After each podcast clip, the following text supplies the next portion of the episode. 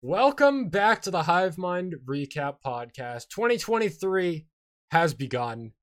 We're a few months late. If you missed our update video, uh, shit happened basically. Whatever, we're moving on. We're actually talking about music now from the new year.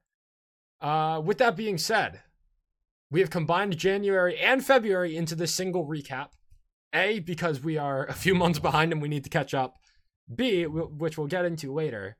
The early months of this year, I bel general consensus, I believe, left us all underwhelmed for the most part. There were some exceptions. There are which some we will exceptions. there are some exceptions and we will be talking about those exceptions later today. Uh, but be sure to stick around as we talk around uh, all the singles and eps and albums that stuck out to us. Actually there's not a single ep in this uh, playlist. Um, only albums. Only albums. Justin derek jacob how are you guys feeling today Good to be Feeling back. what's good. been going on Yeah. I'm not sick anymore. Hell yeah. hell yeah Love to Took a while, it. but we made it. we made it I survived. Love it. this is our first time recording an episode where no one's sick in like four months at least Oh. Oh, you just jinxed it. you did jinx it. We're all Somebody's gonna puke by the end. Damn it, my bad. What have you done? I started this podcast. Anyway, uh Yeah. Since we've got a lot of time to catch up on like let's talk about concerts. I have I have been to a concert. I went to a concert. Uh however, I'll be I'll be saving that one for the March recap when we get there. Any of you guys go to any concerts in uh, January or February this year? I know Jacob, you at least went to one. I went to one in February. It was uh Garden and Sewer Person. Still so And- Ah, jealous. yes. and yeah, it was really fun. I, I got to meet Garden and he knew who I was, which was kind of crazy. After I, after I, t- I told him and explained him, it was like, wow, this is kind of crazy. There's also some funny pictures of him reacting to that moment. So that is that's really cool. Pretty Yeah. cool. If if only one day. Derek will get his moment. and it was the coldest day of the year, of course. So that was really fun. that checks out. That checks out. You live in Canada. you you live in Canada. Deserved. Minus 19 degrees plus wind chill. I don't know how Jeez. Gross. No, Celsius. Celsius. That's still gross. I don't know what that translates to in Fahrenheit, but that's still disgusting. But yeah, that that's that's it for uh for beginning of the year. I've only only went to that. No. Yeah, I haven't gone Bad luck. to anything yet. Nothing's really stuck out for me yet this year. Like the only thing that I would really want to go few decent announcements, but the only thing I would really want to go to is the Batman Sexy Stars era concert, and that sold out before I blinked. Yeah. I have I have like three concerts like the first weekend of May or the first week of May. It's like Spiritbox, then Wage War, and then August Burns Red and the Devil Wears Prada. Like God all within damn. like five days. Jeez. that's crazy. that's absurd. That'll be fun to talk about, I'm sure, when it happens. Yeah. just gonna be sitting here mauled. Which concert did that happen at again? Anyways, that's May. May's gonna May's gonna be a fun month. I I guarantee. Yeah. There's some good albums coming out in May too. Yes, yes. We'll be talking about uh, some singles for some May albums later. Uh, but with that being said, I don't know if there's too much more to talk about. We should get right into the singles for this month since we are combining two months into one episode here. Uh, before we do, be sure to follow us on social media at HiveMind Radio underscore on Instagram and Twitter. Help us get to 100 subscribers on YouTube. We're very close. Would love to hit the triple digits. That would be awesome. And uh, be sure to follow us on Spotify as well. Uh, let's talk about some music. Uh, we're going to be talking about January singles first and then February, unless there's some bands that release songs in both January and February. We'll be grouping those together, which is where we start with. Concrete Castles have released two brand new songs, one song in January and one in February. Let's talk about Dollhouse first.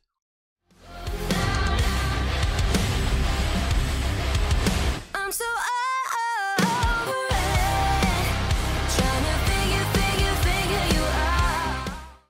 Concrete Castles are going to be releasing one single a month until a album that will drop in August or September.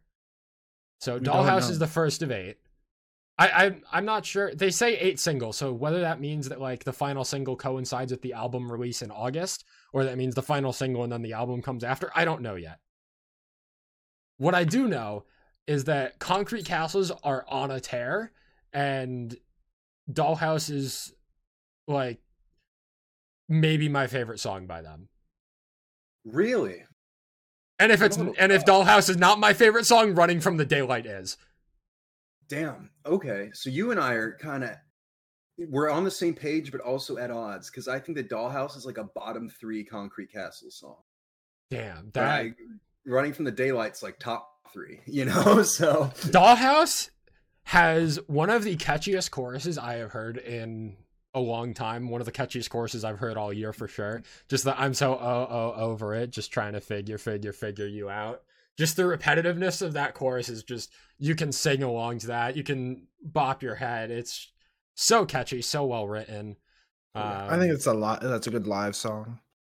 oh, absolutely, yeah. I think seeing it live would Um, definitely change my opinion on it. And I also yeah. want to say that like a bottom three Concrete Castle song is still like Really good. So- Fair, yeah. Bottom three concrete castle song for you still goes into the playlist, is what you're saying? no, but it's close. It's Okay. well, well, whatever. Um, I also really appreciate like the four second breakdown that this song gets before the final chorus. yeah, right. That's Came out of nowhere. Coming a little. I think that first album had a lot of like pop, maybe a little bit of electronica to it. This one Yep. definitely feels like it's got some more. edge Leaning more into rock, yeah, a lot more edge.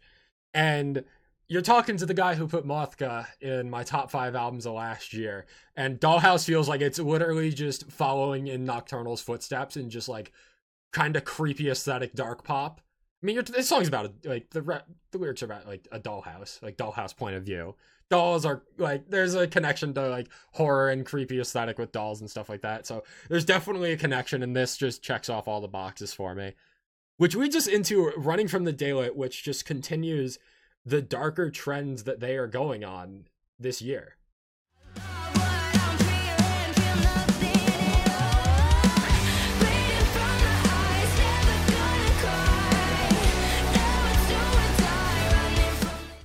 and it's just I love it. I have not been able to put this song down. As I said, if Dollhouse is not my favorite Concrete Castle song, it's Running from the Daylight. Uh, I'm leaning towards Running from the Daylight at this point, but uh, it's close. And either way, these two these two singles still blow "Wish I Missed You" out of the water. And friendly reminder that was a top ten album of 2021. So, Well, like, I'm still I- on "Wish I Missed You." I think that's my favorite Concrete Castle song. Top five for sure. yeah i mean the concrete castle are just so good. They're just so good. And the consistency that they're able to put out music is incredible as well. When it comes to running from the daylight i love the guitar riff in this song. It's so bouncy and fun. And then the lyric in the second verse the delivery on i want the nightmares i want the voices in my head i want them taking control the delivery on that line has really stood out to me as well in general, this song continues with that darker instrumentation that I loved in Dollhouse and still love in this song. You get a really sick. It's like I don't know whether to call it a breakdown, but like the bridge is definitely very groovy, um, a lot heavier than Concrete Castle's older material for sure. And again, this song's just checking all the boxes for me, and I love it. Spoilers alert, everyone. Uh, Jake ate good for these first two months. Yeah. I ate I good on like- the singles. you and you and Jake both really these first two months were even if there weren't as like as much strong material like well I guess D- D- D- December too but I feel like December Yeah. through February was very stagnant for me and maybe a little bit for Jacob too I don't wanna Yeah. speak for him but YouTube had a lot of stuff Mm, I had I a, mean, I had one artist. I, I'll admit, I think out of this January February pod uh, playlist, I think only only like two from January carried over.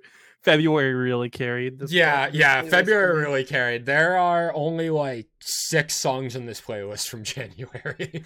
Yeah, it's rough. I've come to the conclusion that Jake likes women. Yes.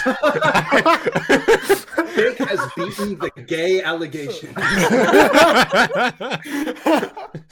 Wait, there are gay I was so out of the blue, and it, I don't know why I lost my oh. shit on that. I mean, it ain't really a secret that I kind of love women in rock and metal. Yeah, Consistently like- been some of my not favorite songs this year. and in general, like Rivals, Future Palace, as everything unfolds, Mothica. Y'all taking the hint yet? I like I like the idea that like he was conducting a uh, investigation, and like over the course of three years, he's now concluded that Jake likes women. Like, three years of podcast episodes, and he's like, "Yup, this guy definitely likes girls." Speaking of, Jake, you want to hit us with another female vocalist? Yeah, yeah, yeah, yeah. Let's get into it. Let's get into potential song of the year, actually. Uh, Oh, Phantom shit. Elite, Inner Beast.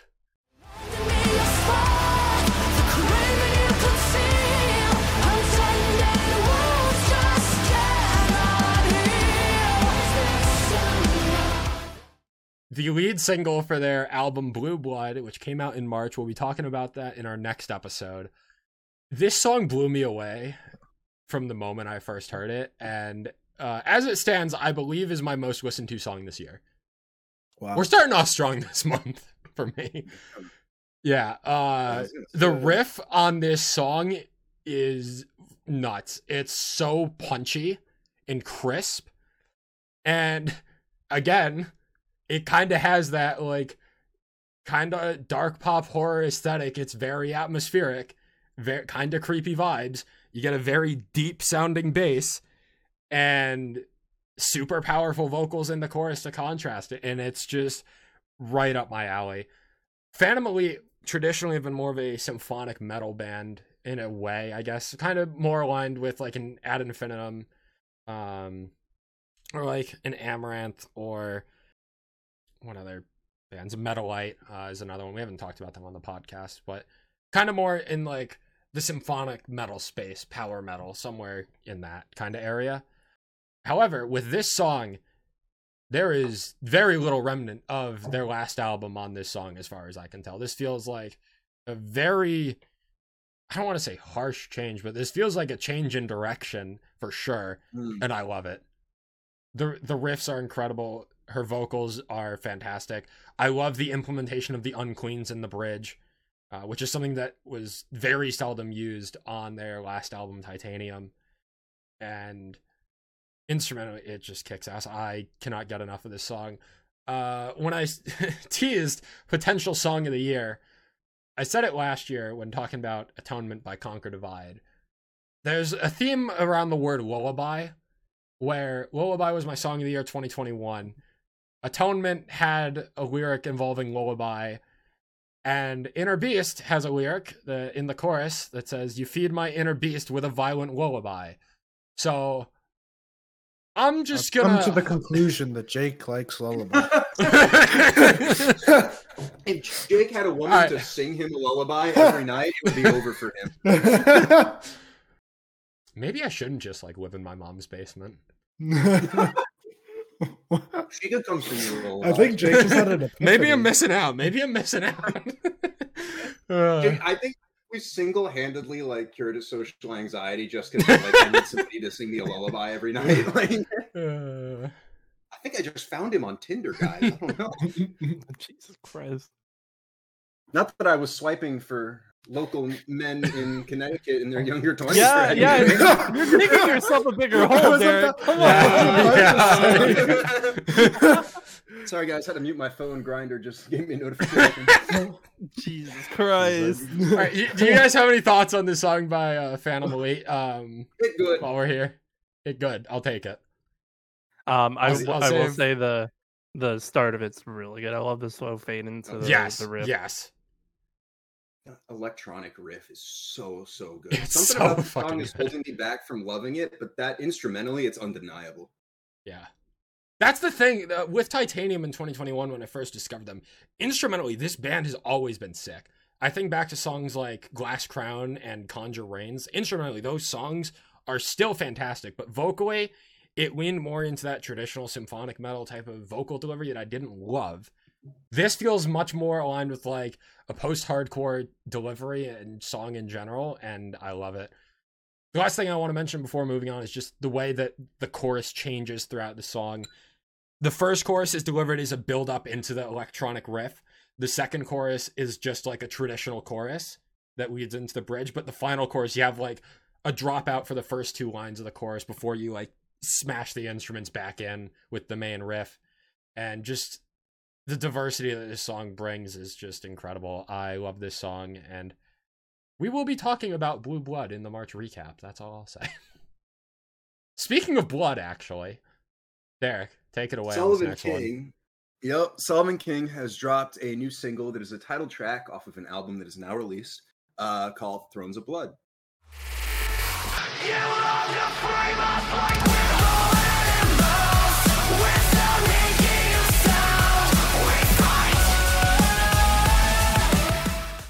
I really like that Sullivan King, probably what, six, six, seven years ago now? God, I feel old.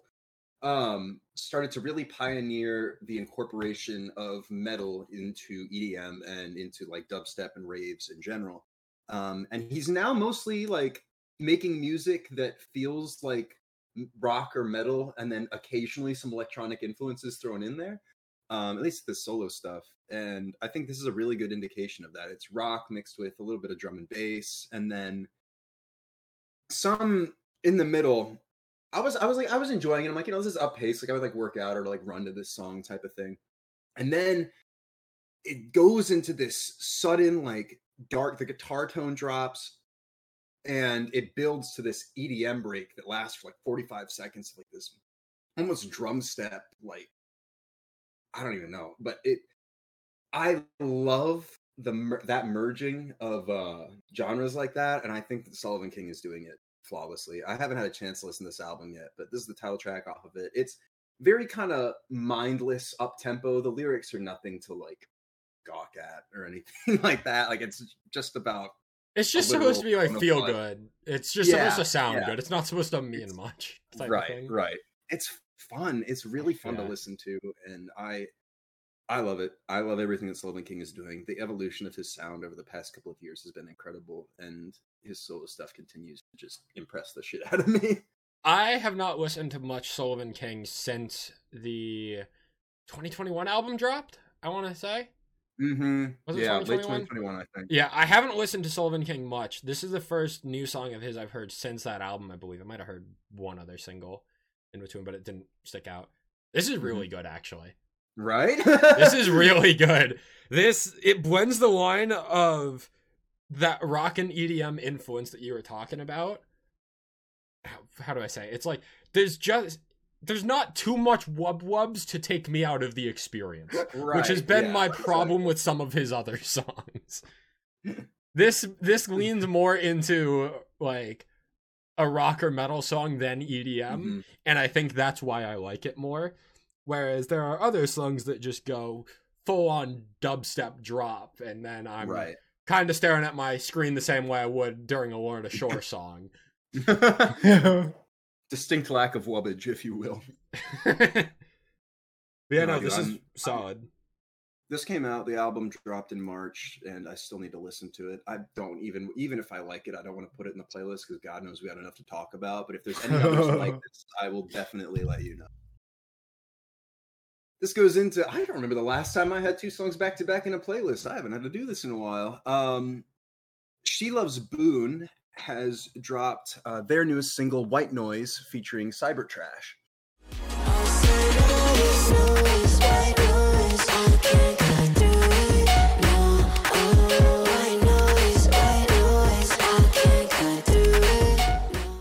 I was in my hyperpop era in January. Something clicked with me, and I like went and added like 60 hyperpop songs to a playlist for no reason. I don't know what it is. My ever expanding genre love has finally brought me to hyperpop. I still hate 100 gecs, but everything else is starting to come together. Um, and in that, Cybertrash is probably my favorite artist that I discovered out of all that, as well as one of my favorite artists that I've discovered all year. Um, only as a feature on this, but I love how even if the lyricism isn't necessarily as you know kind of upbeat or happy, it's a very fast paced, upbeat, up tempo song. Um, that's really really fun to listen to, and I love She Loves Boone's voice. I love the way that Cybertrash comes in on this. Um, the song itself is about like doubting a relationship that you're in because of your own inadequacies. Um, let's see. I don't want to put you in a mood that you won't leave. I wish I knew what to do with you and do with me. Maybe there's a world for you and me to go and see, but it's hopeless. We keep choking. Am I just a nuisance? Words can get annoying. Sweet nothing's in your ear. They're not important. Such a Taurus, hard headed, heading home. I'd rather be at odds than ever be alone. And it's really something that, like, not necessarily all the way across, for the most part, really resonated with me in my struggles with like relationship anxiety or whatever. And it's put to this upbeat, up tempo background. And this sort of genre of music is one that I've always kind of been on the fence on. I say always. I've been on the fence about it for about a year and a half now. Um, but I finally made the bridge over into it, and I'm so happy that I did because this is fantastic. And Cybertrash's music as well is kind of hyper pop, but there's a lot of like rock or pop punk influences in his solo work too. So it kind of blends those two genres in a way that's really cool to see, and also makes it more accessible to me as somebody who's finally getting into it. But I loved this. I liked this more than I expected to. I still don't love it, but it definitely has a fun vibe to it, a fun energy. Yeah, yeah, exactly. There were a couple that I was debating between picking that all came out in January, um, and I figured that this one would probably be the most accessible to the rest of you as well. Justin or Jacob, did you guys get to this one? I did, but I'm indifferent on it. Yeah. Um, I'm also indifferent. It sounds like some of the stuff that I get off of like TikTok for you Yeah. pages. Man, I need to get on your TikTok, bro. I I don't get any music on mine. I wish I could help me discover some new stuff. Dude, it's been giving me a lot of new stuff, so I'll try and send somebody your way because I think some of Let's pretty go. Hopefully, my algorithm will get the uh, get the hint. And now we're back to the Jake train with two new Choo singles. choo. Yeah. As everything unfolds, have dropped two new singles, uh, one in January, one in February. We're grouping them together. Uh, first up, the lead single for their upcoming album, Ultraviolet. It's the single Ultraviolet.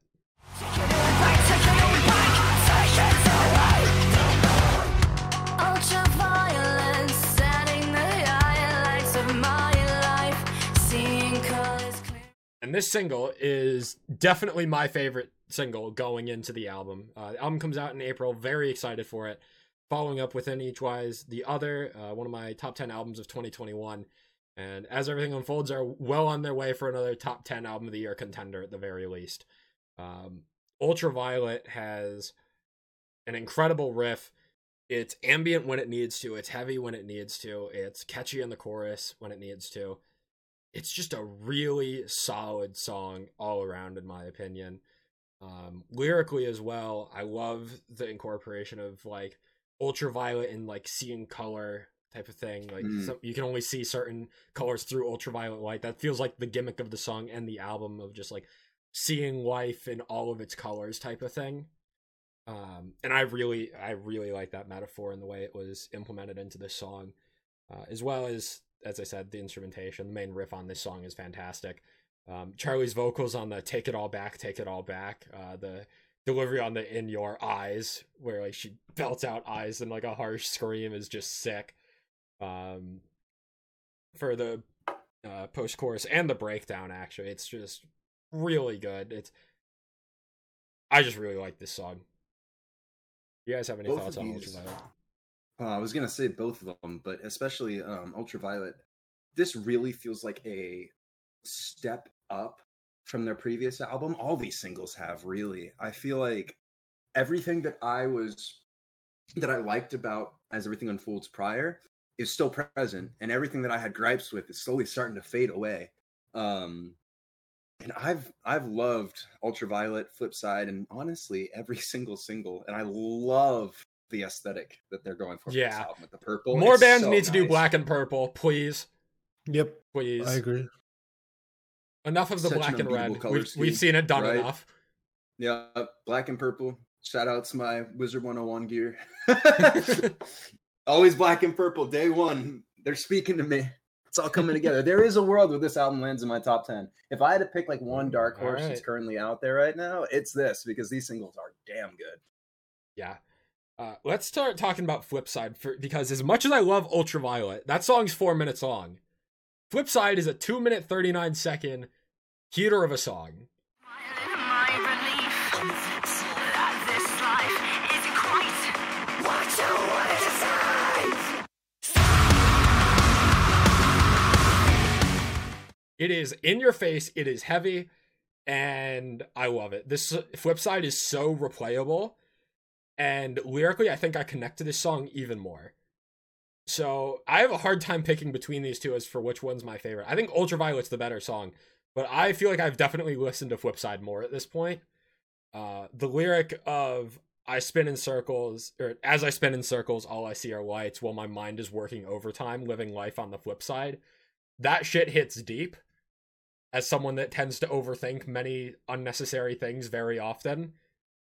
Uh, and then the delivery changes halfway through the song. Is like the the pace of the song is so fast. Where you get um, at the beginning is just I revel in every moment. I smile in my relief that this life isn't quite what you wanted to see. But then at the end, it's I revel in every moment. On the flip side, I smile in my relief. On the flip side, that this life isn't quite what you wanted to see. Before it goes into the crazy riff that flip side offers as well. Really good songwriting and delivery, and yeah, Ultraviolet is shaping up to be absolutely a top 10 album of the year contender as far as I'm concerned. I do enjoy me some women in uh, rock and metal, to no one's surprise, hopefully. It's, it's all coming together. Shock and awe. Yeah. There was a, at one point, I believe four of my top five songs of the year were just female fronted bands, so, you know, it'd be like that. I just looked at this playlist. We don't get a Jacob song till track 17. That is odd. There's one. There's some before. It's fine. He'll have his moment later on. It's all right. Yeah, I do. I Yeah. Yeah. There were a lot of singles that dropped Finding in his those two month period. It makes up for it. Yeah, yeah. All right, Justin, Justin, take us away don't you take next it one. away. Yeah. Take oh, it I'm so Justin. excited about this one. This is Emery Heights with their new track, Riptide.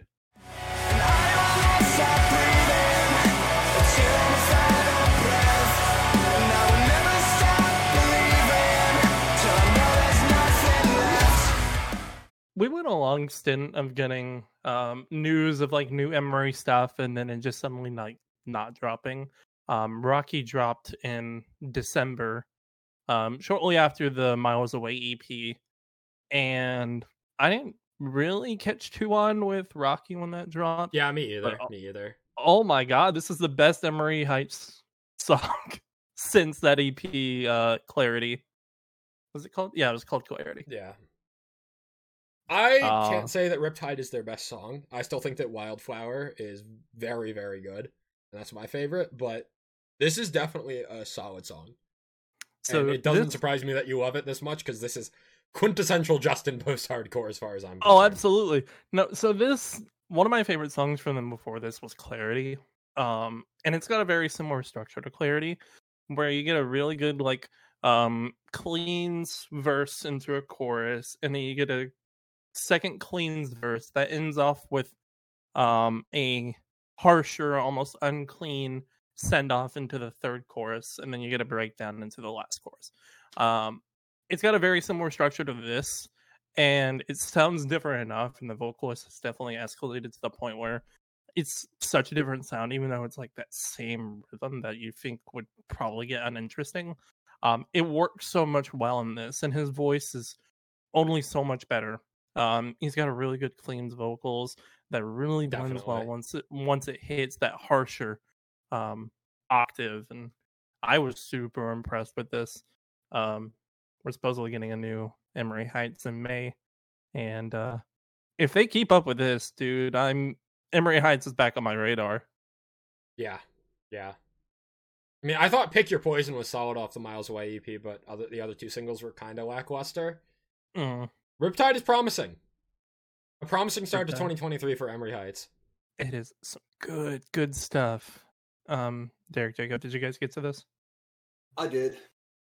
I am unfortunately indifferent as I am with most of like this Uh, style of music. I'm yep. sorry. Yeah, Uh, I think I it's think just like me- background noise, honestly. Yeah, and it's not even bad. Like I'm not. It's not bad. It's just Yeah. kind of. This isn't what I. This kind of. I'm. Hmm. Sorry. I, I had like four thoughts, and it kind of came together. and I had my first stroke of the Oh. episode. There we Oh, go. oh, stroke of First the of year, year, let's go. You said the thing.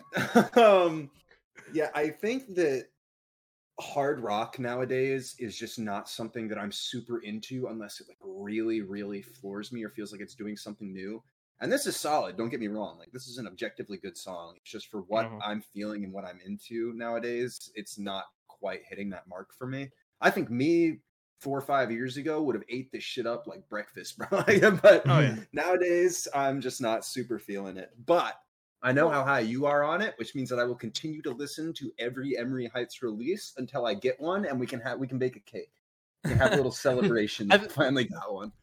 I think to to kind of um, echo what you said, like hard rock in general is a genre that's way too oversaturated to the Oh, point where like it's really easy to not do it well or do it to the point where it gets really, really, really generic.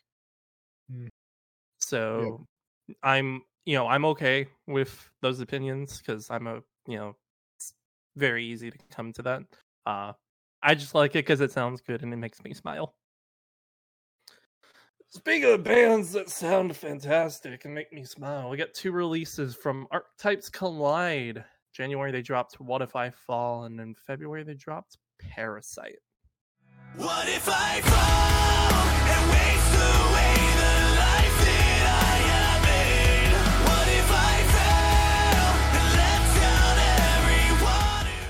This also came with the announcement of their debut self-titled album. Which at the About this point has dropped. Fucking time.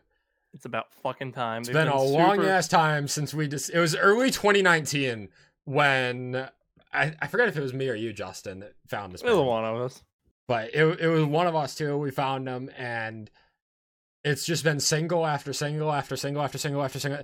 Finally, we get the announcement of the debut album and the realization that wait, you're telling me I get to hear more than one song from this band on us in a single day? That's crazy. Hmm. It's super uh, wild. and we'll But be first, here's about- two more. yeah, Two we'll be talking about the album in full next month. And this let's, a- let's talk about these two singles Well, first. Well, as I was about to say, the, these are like two of three. The only other single that was dropped before the album was My Own Device. Yes, yes. Everything else before that, like Undertow, wasn't even on the album. hmm Um, so it takes a lot of confidence to like drop only three singles leading up really quickly to an album. And fuck, they were confident, and man, it sounds fantastic. Both Yeah. these songs are really good. What if I fall feels reminiscent of Above It All or One More Night for me? Mm. Above It All, one of their weaker songs in recent memory. One More Night being arguably my favorite song of theirs. And this feels like it blends the two styles together in having emotional lyrics that really can like hit your heart while also not while also being kind of more melodic and not super poppy, which I feel like One More Night was kind of radio rock-ish where this feels kind of it feels like a post-hardcore song. You get the breakdown at the end. I i could make an argument that like maybe the breakdown isn't really necessary in a song like this but honestly it's a good breakdown. I don't it doesn't bother me. Yeah. um I think at that point i'm really just like nitpicking and like we're opening up the multiverse at that point of like what how many different universes are there where what if i fall has a breakdown or doesn't have a breakdown or if it's an acoustic ballad or whatever the fuck. This song what if i fall is still great. That lyric of just what if i fall is just really powerful. Um and it, it was a great single to announce the debut album with in my opinion. Oh yeah, I, I'm basically an echo what you say here. Like, um, it does a really good job of blending their slower style vocals while not making it super drowned out and kind of uninteresting like Above It All was. Um, this song does a really good job. It it clicked with me instantly as soon as yes yes Um, on the contrary, Parasite really didn't click with me when it dropped. I was not convinced by it.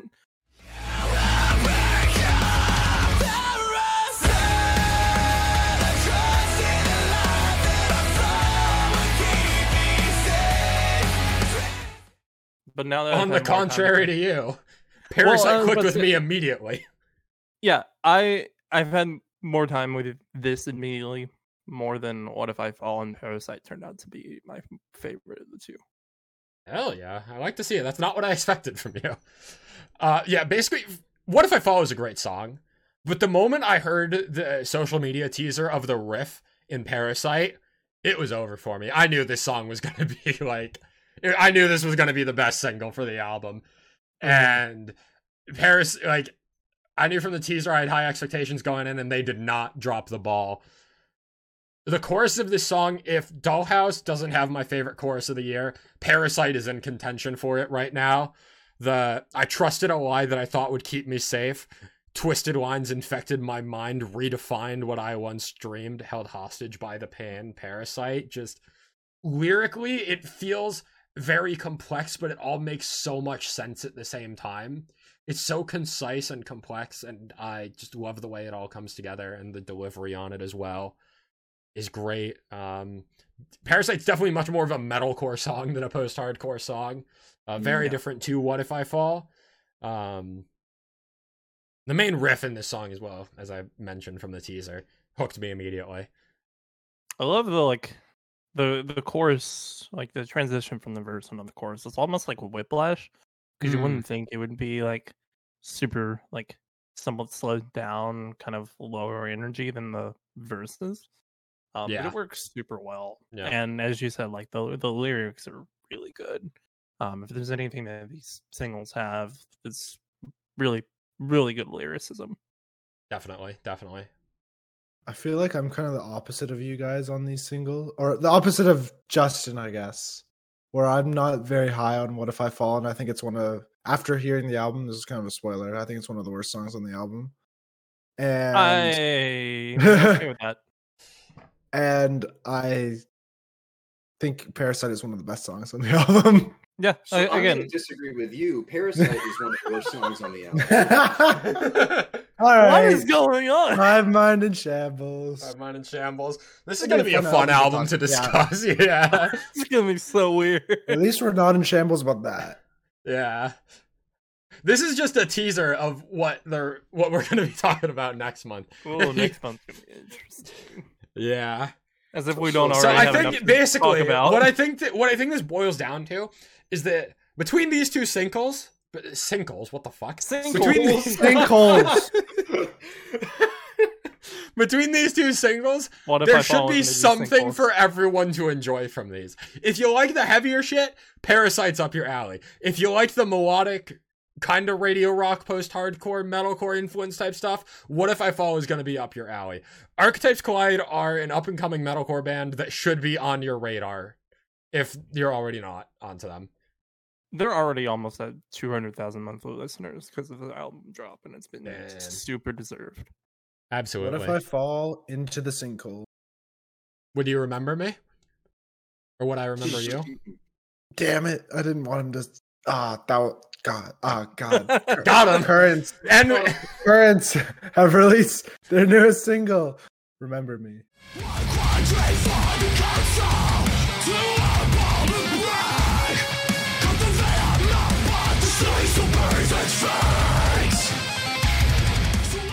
Actually, it's not their newest anymore, but I They think Jacob was actively getting stabbed at the transition. the amount of times he stopped his thought, it was like, ah, oh god, oh, I'm having a stroke uh, also, with that, that is all. Uh, other than a certain segment later on, that is all for the January singles this month. I get fucking- Other than a certain segment. hmm. Hey guys, this is a top five song of the year, and I think that that's gonna get some Ooh. odd looks from Jacob. I've got an I odd. I, you can't see my face, but I'm making an Oh, odd This is boring. Look, It's okay. all right. No, go for it. Go for it. Go for it. That, that's literally all I have to say. Like, I think it's, I think that, um, the Death We Seek is the best single so far. Yes. Vengeance is just like similar to like Poverty Vengeance, itself. vengeance is just noise. Vengeance is just noise, yeah. Uh, like, and Remember Me, I guess, is the most emotional of the songs, but it doesn't really, it doesn't really impact me in that that way. Like I remember 2020, I guess it was that Mhm. that al- album, uh, the current album was filled with like songs. I think even softer than this, but same amount of emotion, and it was definitely something I really, what's the word, liked at the time. Yeah, it resonated. That's the word. Um, honestly, I feel myself. This is kind of weird because there's like some exceptions to it, but I feel myself getting like liking metalcore less and less. like like you, no, that is so real. You are so real for that because I'm the exact same way. I'm also kind of the exact same way. If you look at my uh, going down the rabbit hole of dark pop as of late. It's so weird though because like I absolutely love that Memphis May Fire album from last year. And that's just like the most generic shit. there are exceptions to metalcore, but there are, uh, uh, in some cases, very generic metalcore that is like, I, haven't- mm, I can't make that argument with Memphis May Fire being like in the conversation. I just can't. Fuck it. Let's move on. Uh, I like this song. This is my second favorite single behind "The Death We Seek," uh, in Yeah. large part due to the very Queen vocal focus of this song. The chorus is fantastic. I wish Currents would make more songs like this instead of uh, songs like Vengeance that are just noise. And uh, yeah, I'm excited to hopefully go like 50 50 on the Currents album, same way I did with The Way It Ends. And that's kind of what I expect because I know the that's fans. um, I know Currents fans enjoy the heavy shit. I don't enjoy the heavy shit. This band is on the edge of how heavy I'm willing to go. And uh, I, I- I'm, I'm here for the softer side of Currents. I had the opportunity to buy a ticket for the upcoming tour. And now it's sold out. And I kind of regret it, but I also don't as well.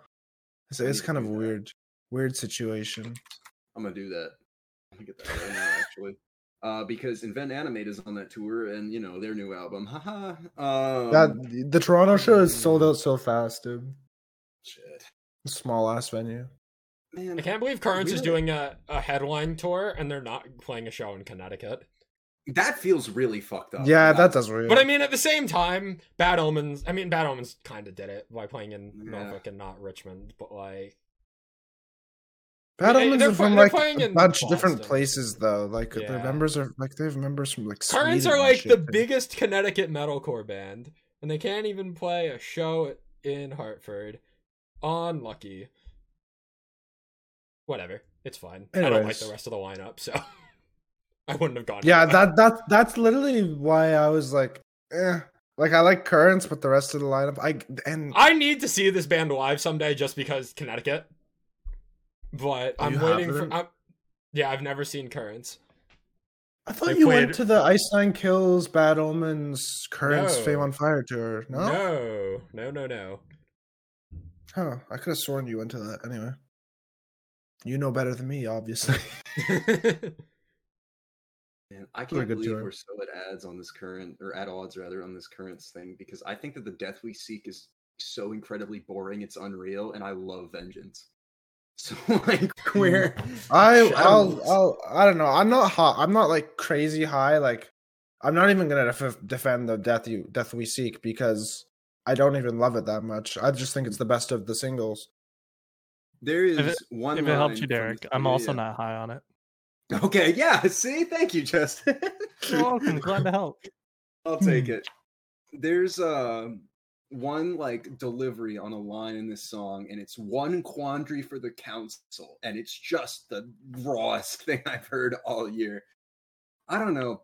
The way that the chorus is like layered with his cleans and the uncleans is so good. I mean, obviously is his current riffs on here. Yeah, everything here is just. I don't know. I love this to death, and I don't think that this is going to end up stay in my top five songs of the year for the whole year. I don't know if it'll make top ten, but as it stands, this is very solidly in like a number four, number five position, and I'm so beyond happy with this. I'm really excited for this album. Outside of um the Death We Seek, which I'm hoping will be a uh, grower on me by the time the album comes, I think they're three out of four right. singles. You said it like three times now. I'm gonna defend this song. Let me Okay. up the lyric. The Death We Seek stands you- out to me literally just for when they name drop the song of "We have found the Death We Seek." The delivery My- on that literally just mine is- the the line oh where is it? i guess it's in the in the outro why would i ever want this digging through the depths and like cutting through the cracks all i wanted was to shape the earth with you and all you wanted was a knife digging through my back Okay, yeah, that that delivery. that's is also- hard as Yeah. hard Yeah. as fuck Yeah, that is that is true. good lyric. No, anyways i feel like we've talked about other songs Yeah. more than Yeah. remember me yeah, yeah, exactly. I want to go to the next song on our list, which is Stand Atlantic's new single, Killer. What the fuck is wrong with me? I'm naked for your sanity. I'm a killer, killer, killer. Killer, killer. Kill her, kill her. killer I think the vocals for this, she said, were recorded on an iPhone in a hotel while they were on tour. That's Which such a kind stand impressive. Atlantic thing to do. Bring yeah, right. That's so on brand right. for them. they did that. isn't This that is they also did a with top 10 Ludens? song too for me. Yeah, yeah, I think they did. I think you're right. It was either Ludens or one that came like directly after. that was parasite eve i think Yeah. I think it was Ludens. Anyways, back to Killer. I don't This like song this is so song. good. Oh. I- I think it's boring. I- That's two very different. I am also very indifferent on this song, unfortunately. This song's oh, boring. No. Dude, I'm This getting is- fried this episode. This is this is a lot weaker than most of Fuck Everything and Run, in my opinion. Yep. Like it's fine. It's stand Atlantic pop punk. I enjoy it. It's in the playlist. It just doesn't stand out really. And I hold Stand Atlantic in a very high regard at this point. Yeah, and it did- it did take a while for it to grow on me as well. So I I see. It is. It, it can't, I was like, oh, this is kind of mid the first time I listened to it, and then the more I listened to it, the more it got stuck in my head, and now it's top ten song of the year for me. So, and I can't even really tell you why. It's not like a couple of the songs last year that I felt really connected to off of um, "Fuck Everything and Run." It's just there's something about a mid-tier lyric stand Atlantic song that just hits so hard. This band just makes Stand Atlantic music. doesn't need to make sense to be fun. right. I feel like they And that's kind of the appeal to them. miss. I feel like they can't miss. I, I I- I think that at this point they are incapable of missing. I don't think they've had a single miss in five years, and I I will put that on the table. I think that they are probably one of, if not the most consistent bands in the entire scene. I raise you a concrete castles, but yeah. Yeah, another female fronted band. Female fronted bands are killing it. These Yeah, female fronted bands have carried 2023 so far, as far as I'm concerned. Oh yeah. Which brings us to the last of the Derek singles, I think. Oh no, ha! I get the last one. uh, is Avatar by Solaris.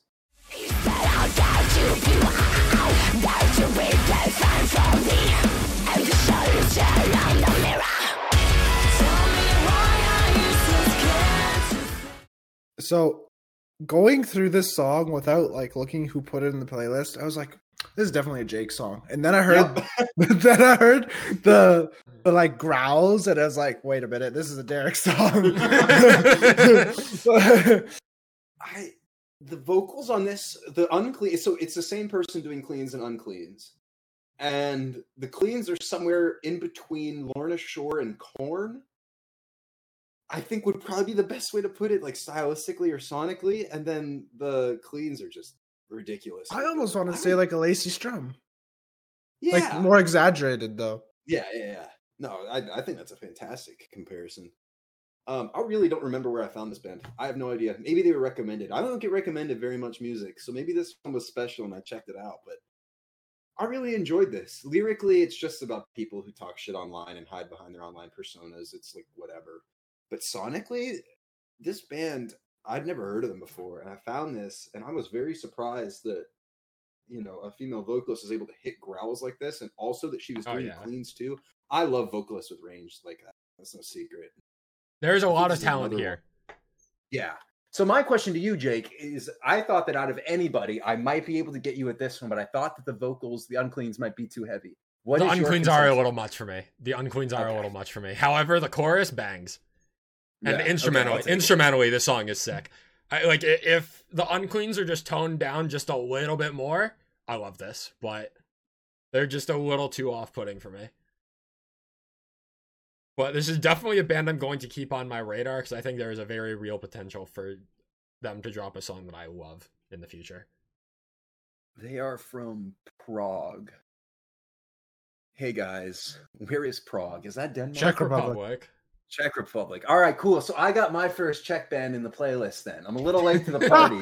but- You're pulling a Took you Justin long here. enough. Get fucked. You're pulling the Which- a Justin here, huh? right. This means Justin definitely loved this song, right, Justin? Oh, absolutely not. But I'm glad you were thinking of me. solid song. Don't love it, but there's there's a lot of potential for this band. Yeah, and new single I definitely- heard, so- Yeah. Definitely, uh, they only have like twenty thousand monthly listeners from what I'm seeing. Oh yeah, so. nineteen thousand, I think. Yeah. All right, let's talk about Dream State, who have released the final single to their Untethered EP, Chain Reactions.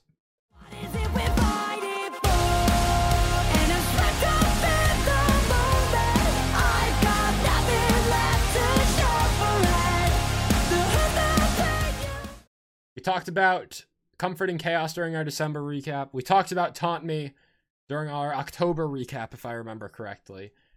This is the final single of a very short three song EP to bring Dream State back to life in a way after losing uh, old vocalist CJ.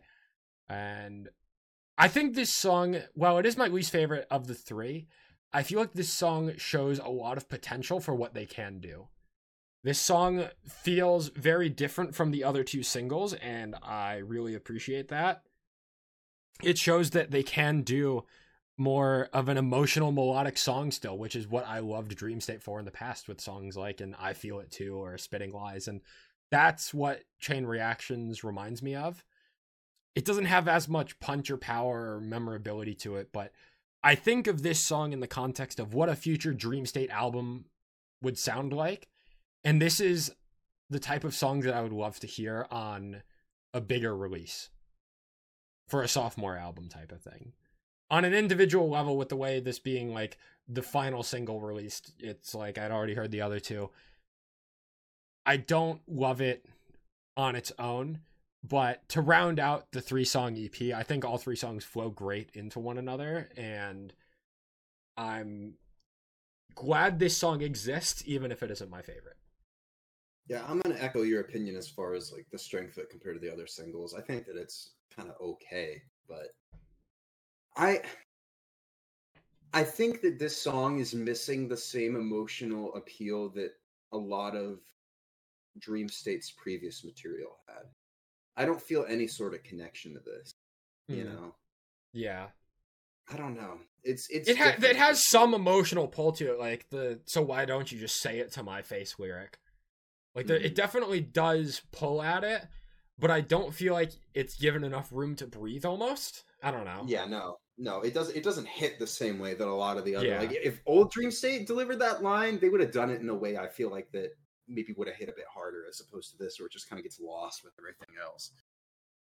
Having said that, I still like this and all the other new Dream State songs. It's just, I don't know. Maybe I need to step back and accept that my favorite parts of the old Dream State are no longer happening and enjoy Yeah, this for what yeah. it is. But and I mean, that's even as somebody who only really felt connected and liked a couple of Dream State songs. I can't imagine Yeah. for you, who you know, Primrose yeah, it's definitely, it's definitely. Uh, I definitely have to change my mindset that this is not the same band that made Primrose Path. But if it's between Dream State existing at all and this, I'm glad that I get to hear these songs. Yeah. Let's talk about Dead Lakes, who released a new song, Strange Juice, and also announced their debut album, Daydreamer. innocence can't be true. Have you ever felt your heart race? Felt my best self when I switch lanes. Sometimes to grow in need change. We have finally hit the first Jacob song. Let's This go. song is so fucking good. This song is great. oh yeah. I The wouldn't instrumentals say- are great. what? What Poor are you Justin. saying? Justin doesn't like a lot of the Dead Lakes. I mean, Dude. we've all heard the album. No, right? no. The thing with Justin is he doesn't like to be recommended post-hardcore. He has to find it himself. Why is it so true? At least you admit it. Dead I don't know why it's true, but taste. why is it so true? Dead Lakes is too American for Justin. Exactly, bro. Right? Dead Lakes was Uh. from I don't know, uh, Saskatchewan, there we go. Yeah. Uh, this alright, is so let's have, let's have a conversation about how this is maybe a top ten song of the year right now. I don't know about that, but this is one of the better songs of the singles. I think "Wrong Way." I think I like "Wrong Way" slow, like the tiniest bit better. Wrong Way is catchy as hell, but the chorus on this, the vocal delivery in the chorus of Strange Juice, it's even more of an earworm to me. And like the slight pauses of like, eh, I, I don't, I didn't write down the lyrics. The only lyric I had written down from this song is just it, the one line in the chorus of "Sometimes to grow we need change," which is just such a powerful line. And it's something that I really resonated with. Um, not to mention the instrumentals are fantastic.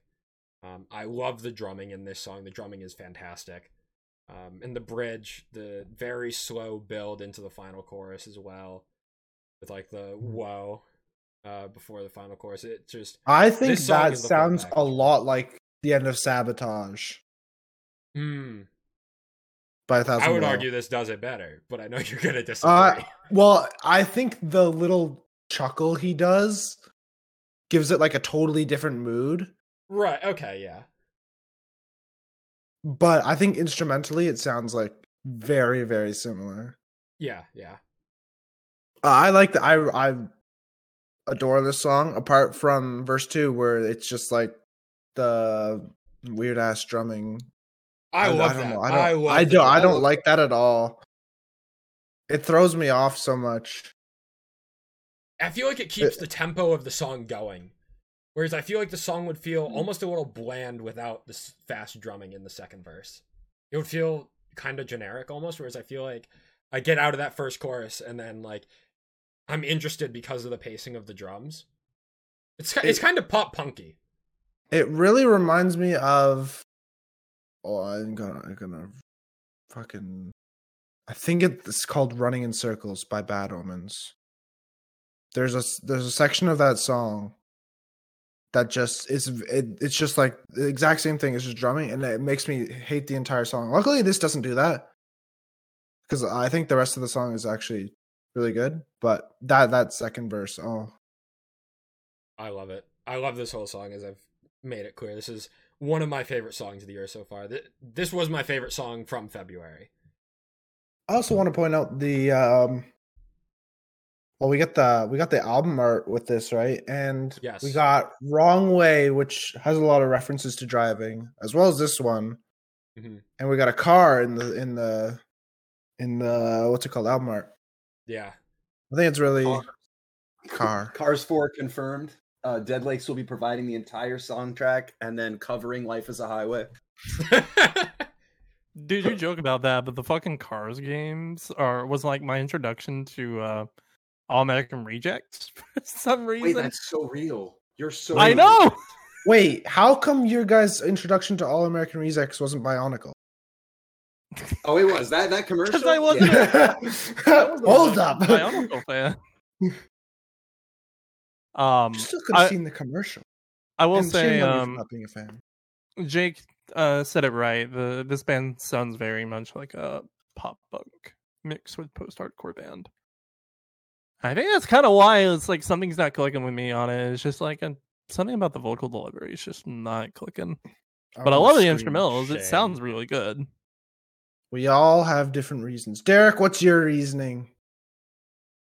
Uh, for not liking it or liking it? The album that this is off of is flawless and it made me appreciate this song a lot more because i didn't like this when it dropped as a single i thought it was kind of eh and then i heard it in the context of the album and it gave it new life and now it's really good Stay tuned for our March top recap next month for more. All right, this is going to be confusing. That's going to be another fun discussion. All right, well, I think we spent enough time on the song. Yeah, yeah. justin Hello, we've got Alt coming back with their new song, The Great Depression, off an upcoming album called. It's got a weird fucking name. That is a weird name for an album. You're right. Uh, Ab- Abeyance, I believe is how you say it. I'm choking on the air again. Just wanna breathe it in. I don't wanna feel this way. The price is too high to pay. that is also a weird name. Alt, this is so much better than Wraith. Yes, this is my favorite of the alt singles that you have shown me so far. I like this song. It's really good. Um, probably makes sense because they're an Australian band. Because Australia definitely has Oh. something in the water that makes their vocalists really fucking good. Yeah, Gators or something. Um, I I enjoy like the the dark poppy, almost like alternative sound. It's got it got a really good kind of nerve feel to me. I Um, almost want to say it sounds a little industrial in the production. very industrial, yeah. You can hear a lot of that sound in Wraith, but um, I think it's more prominent and works better in the Great Depression. Um, I also just adore the um, the um, I think it's like the bridge to the final chorus where um, he's like, "I'm a fucking wreck, keep eating me alive." and then just that like vocal delivery up until that last chorus just really really good. It's a solid earworm. I'm, i wasn't too high on wraith when that came out i'm still not too big of a fan of it. Um but um if this is how the album's gonna sound i'm this is on par to be like one of the more surprising albums of the year for me Yeah, this album definitely has some dark horse potential. I feel like I still need to hear more to be fully convinced, but the Great Depression is a very promising sign. And it's definitely an album I'm intrigued with. They dropped another single in March that we'll talk about. Um, that I'll be able to kind of explain more of my reasoning for that. But um, all- all in all, like Great Depression, really good. I enjoy the the industrial atmosphere. Of the chorus is really good. Um, there isn't just much more to say on it because it's kind of a song that you kind of take what you can get once you get into it. But um, Derek, did you get into this? I did. I didn't love it, but I certainly liked it more than Wraith. I think that this is something that came to my mind was I was surprised. I feel like this is the first time that I've ever heard a uh, band or like artist refer to widespread like depression and mental health issues as the Great Depression, and I feel like that's Mhm. kind of just sitting there, and it should have been done before. You know? Oh yeah, definitely. That's true, yeah. Def- definitely going for a lot of like different themes and like emotions going into this album. So I'm I'm curious to see like where it goes from here. Agreed. Jacob, Jacob, Oh, what happened? it's Wake your up. time. It's my time. Imminence have released their single for the deluxe version of Heaven in Hiding titled Jaded.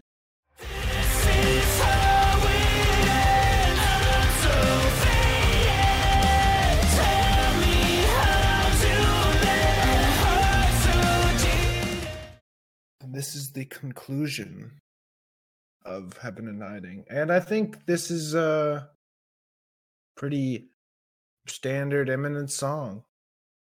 And it it meets all my expectations. I I really love the tie to the I am become a name lyric in other Yes, songs on the album.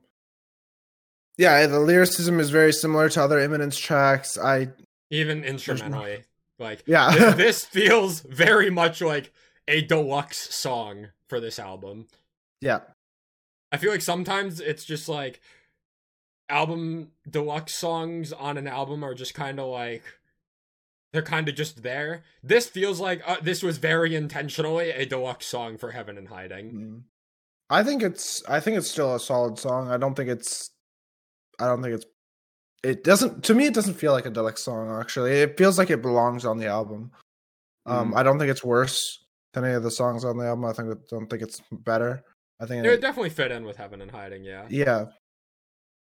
It's just another solid Imminence song. You get violin, you get Eddie Berg's fantastic vocals, you got some metalcore. It's just the Imminence package at this point. Yep. This is my favorite Imminence, uh, Imminence song in a while. I really, really enjoyed this. On the contrary, I wasn't sold on this. Unfortunately, It's not heavy. It's too heavy for Justin. It's Yeah. too heavy Ju- for my small brain. Justin Justin likes turn the light on Imminence. I do too. I do like Turn the Light that album is better. Still a good so song. much better. All right. Linkin Park are not back, but they've released a song or a, a song from the Meteora era for the 20 year anniversary of Meteora, and the song is titled Lost. And I'll never break away. Cause when I'm alone, I'm lost in these memories. They're not back, but they're back question mark.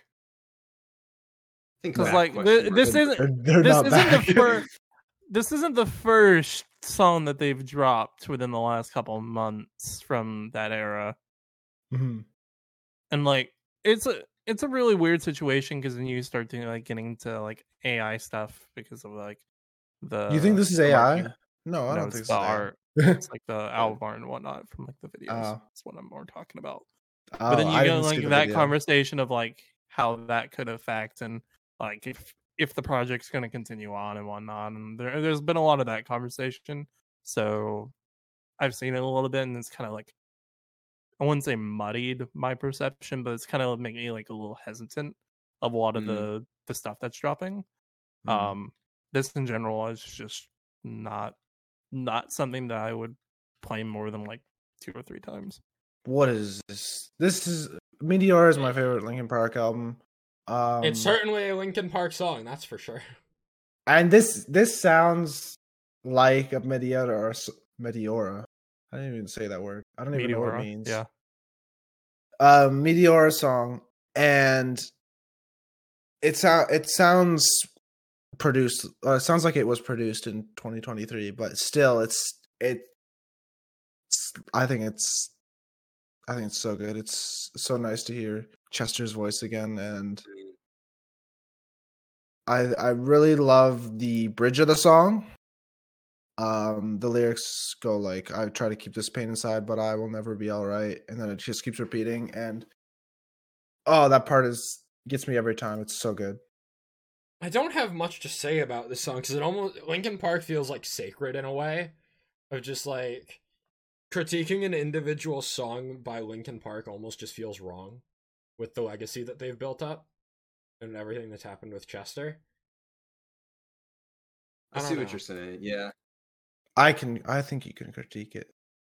In my in my opinion, I think I'm. Like, this I, is I, a I am struggling to think I of think more this- to say other than it's like it's a Linkin Park song, I and I think like if you like Linkin Park, you're going to like this song. yes.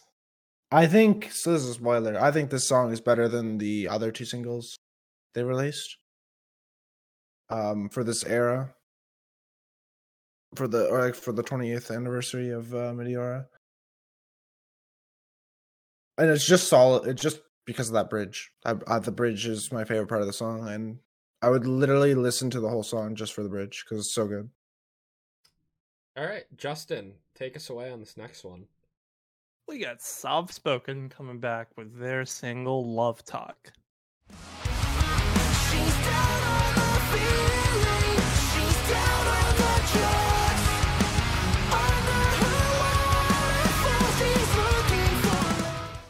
I kind of hate the name of this song. I ain't gonna lie. I, I don't know what it fucking means. I don't care. This I, I one of kind of, ha- I kind of, Yeah, that, that's what I was about to say. I kind of hate the name of this song, but I can't deny that this is one of Soft Spoken's best songs. This is their best single. this is their best Calm. song. Is that It's so supposed to be, good. Like TikTok. I have no idea. it is. It doesn't matter. It sounds good. Um, Yeah, we'll get to a song like that at the end, right? Kinda. Uh huh. Yeah. During your time. Kinda. I don't know. I'm not that high on. it. But anyway, keep Um, going. yeah, this is Soft Spoken's like best song, if not like top two. Um, it's got everything that I want in a soft spoken song. It's got the very harmonic um vocals. Um, it's got a really good chorus. It's got harsh background vocals that um then go into a breakdown of heavier vocals that lead into a final chorus of mix of cleans and uncleans. Um is a perfectly produced um soft spoken song in my opinion. Um the chorus is really good. She's down on the feeling she's down on the drugs. Under her waterfalls she's looking for love in the blink of an eye she'll leave you high and dry abomination above her own life um it's kind of those lyrics really like on the surface don't really mean anything kind of get you thinking um they're not very direct um just because it seems like as you're reading it just seems like words kind of were thrown together but it, it leads to like different meanings and themes and i, I like songs that kind of make me think and use my brain hole because i don't get to do that. Brain hole. There's a hole. it's a black hole sometimes um but yeah it's like it's almost like a bouncy atmosphere to it um i have a theme this month where like a lot of the the lesser known bands that i got into a while back that i kind of fell out of love with with some of their songs have kind of come back and like put out some of their like, best songs um this isn't my favorite single on the month we'll uh we'll get to that but uh this is absolutely like up there and is currently my most played song of the year. Ooh. All right. That's respectable, honestly. I, I agree with you. This is one of Soft Spoken's best songs, if not their best song. Um, really solid riffs. That's probably the thing that stood out to me the most. Um, vocal delivery is great as usual. Uh, I don't mean to offend you here, Derek, but it almost reminds me of Too Close to Touch. Oh, I'll, I'll I'll I'll I'll let it slide. does say that's a water that's a trouble bridge you don't cross. yeah, yeah, I know, I know. um, and also a pretty solid breakdown on this song too. Oh yeah, absolutely. I didn't spend a ton of time with this song just due to the nature of other singles that released around the same time. Yeah, as you this you kind of you kind of had your plate Uh, full. yeah. Uh, but this is definitely a really solid song, and yeah, I'm I'm optimistic for future soft spoken releases. When I was previously kind of indifferent towards them, so good stuff. Yeah, I'm really curious to see like what they're gonna sound next. If they're gonna continue this sound or go back to kind of the more like easier to listen to post hardcore sound of um where the heart speaks. All right, let's move on then. Our Promise have returned with a new lineup, two new vocalists specifically, and their new single, Panic Waves.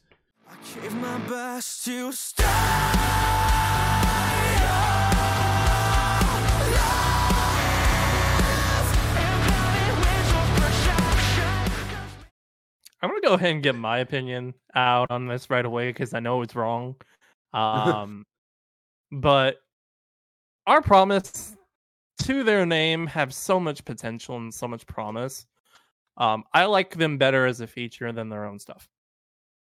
That's When we fair. talked- when we talked about the How Like Wolves single uh, for last month's recap, um, I was much, you know, their their sound fit really well with that. Don't like their own stuff. Now here here's the funny thing. The How Like Wolves featuring our promise song featured their old vocalist Danny, who's no longer in the band. Oh, and the new har- the new harsh vocalist for our promise is the same guy that does the harsh vocals in How Like Wolves. Ah, that's probably why, because I don't really like the harsh vocals in How Like Wolves. That checks out then, yeah. Um, I am going to miss their old vocalist for sure because our promise had their debut EP is incredible, and the other singles they dropped uh, after the EP were great. But this new era with Panic Waves is off to a damn good start. The production is as crisp as ever. You get a gnarly breakdown that just ch- chunks super heavy, and I think the vocalists play off of each other great. Um, as I said, uh, the new harsh vocalist for this band is the same guy that does harsh vocals in How Like Wolves, and I like his vocals in How Like Wolves. He fits in great here. Um, the new cleans vocalist for this band as well sounds fantastic. Sounds super clean. Um, I love the delivery on uh the I want to say it's like "Stay Away" in the chorus, or I could be getting it wrong, but uh, yeah, I just really like his delivery. I love uh, the layered vocals with the uncleans underneath. Uh, throughout the most of the song, to be honest, it's like that. Um, and I feel like they just play off each other very well.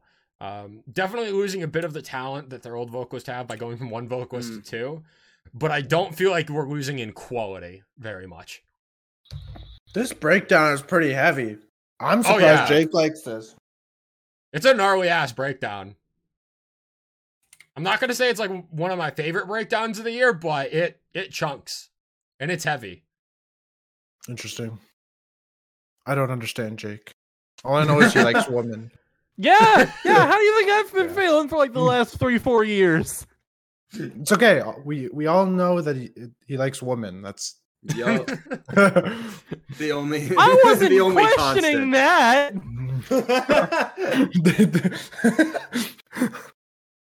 Yeah, I don't have too much more to say about the song.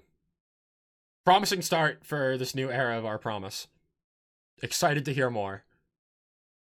Hello, goodbye. See ya.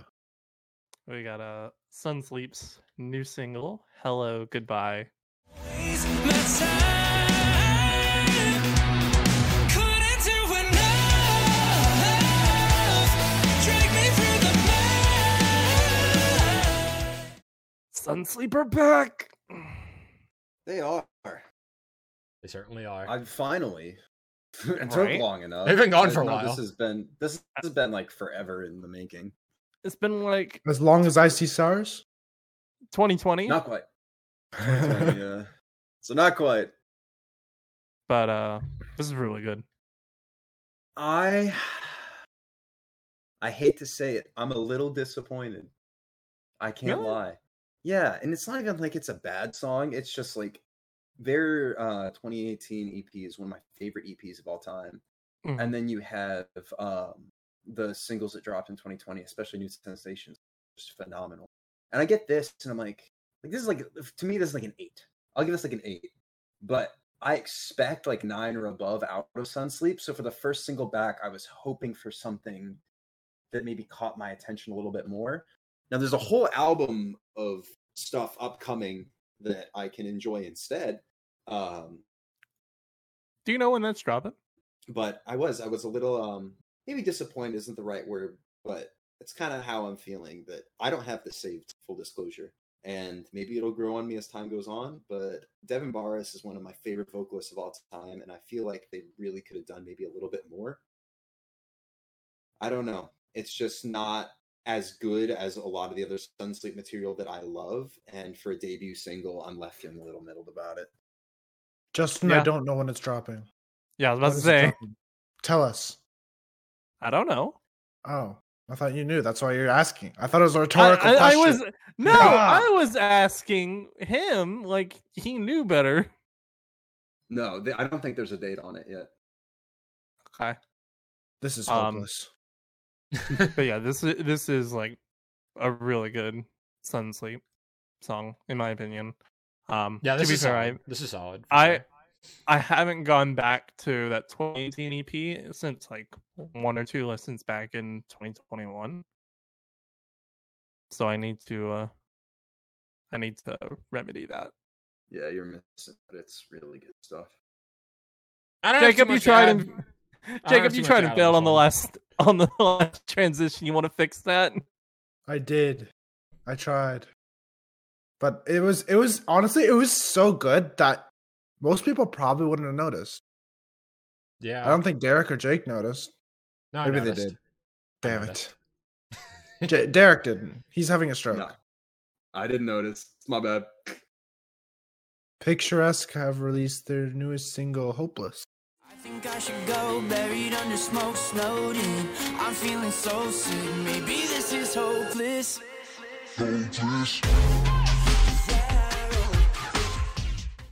Actually, it's not their newest anymore, but I keep saying Uh, that. It's bad habit. This is this is off a uh, upcoming EP, Yes. If you know, you know. If you know, you know. which uh sucks. That's an EP, but whatever. All right. Yeah. Can the hive mind Come to an agreement. come to an bangs? agreement? I'm looking at you, Derek. Yeah, Derek. I'm This looking at. Derek. This slaps. Okay. Let's go. Yes, we did it. It only took 22 songs. yeah, this song is so good. Yeah. It's really good. It's probably the best picturesque song in my This opinion. is this is top three picturesque song. Oh, that's hard to say. Man, I really love. I probably- You feel okay. I I probably go attention. Do you so feel good. okay? And then hopeless. I haven't heard their uh, prior album before. Uh, Do you feel okay yet? I've been putting it off for way too fucking long, but I want to listen to it at some point. But I didn't. I haven't Picturesque. listened to it either, and that's because Derek and Justin said it's a lot different from "Do You Feel Okay." and you're scared. And yeah, I really like "Do You Feel Okay." So, When did I say this? Uh, when I th- I think it's like when we reviewed the album, honestly. Anyways, Yeah. It I don't know. I think I think Back to Beautiful has uh, a couple of really good songs. I mean, it's got Unannounced, which is my favorite picturesque song of all time. Um, but outside of a, a couple of really good songs, I feel like it's not maybe as consistently good as Do You Feel Okay was. But I think that this is also very different from a lot of both of those, maybe closer to attention uh, than anything else. But Hmm. I really like this. This is this is Yeah. really really good. Moment just of love the- appreciation for the EDM Yeah. drop halfway through the song. Yeah, right. So good. I just really love the the flow of the chorus, like. yeah. Yeah. Yeah, yeah. It's also a really short song. Super replayable. less- Super Less than replayable. three minutes. Yeah. and the, the chorus is really catchy as- wordy too but i didn't like i found myself singing along pretty quickly Oh yeah. Oh, yeah. Kind of kind of reminiscent of like a villain and how wordy that Mm. chorus is. Obviously the melody isn't the same, but I mean it's kind of close actually now that I think about it. Kinda, I don't know. Um yeah, I love the like fade out drop halfway through the song after the second verse. I feel like Derek, when you first introduced Picturesque to me, you're like Picturesque. Their sound feels very modern, and I feel Mhm. like this song Yeah. feels like almost ahead of its time. Still, this this feels like where post hardcore is going to be trending towards in the next few years, and like kind of implementing like I don't know, implementing more of that like EDM kind of vibey structure to it. I agree. I agree. Maybe for better or for worse in some ways, but yeah, I agree. I th- I, I think that this sound is going to be one that's done by a lot of bands that probably shouldn't be doing it. And Yeah, I think it's yeah. going to make some stuff very stale eventually. It works so well for Picturesque just because of how unique of a voice uh, Kyle has. Oh yeah. Yeah, banger song. Stoked for the EP when it comes out. Shall we move on? Go for it. crown the empire have released the title track off their upcoming album dogma sugma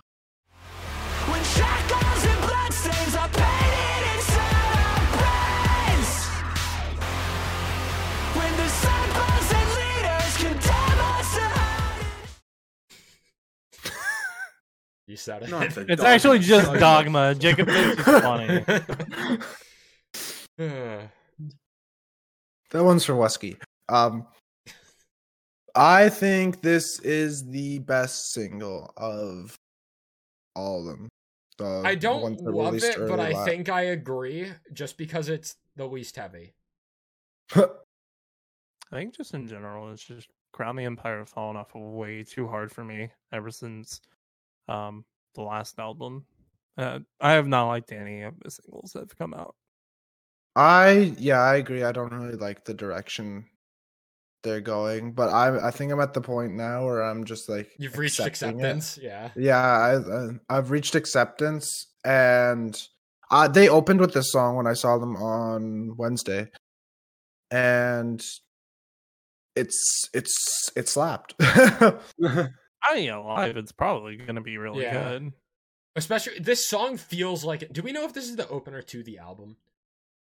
I think it's like I have no middle of the track list when last time I checked. Because because the way that this song builds into the like the first heavy riff, this feels like it should be an album opener to me.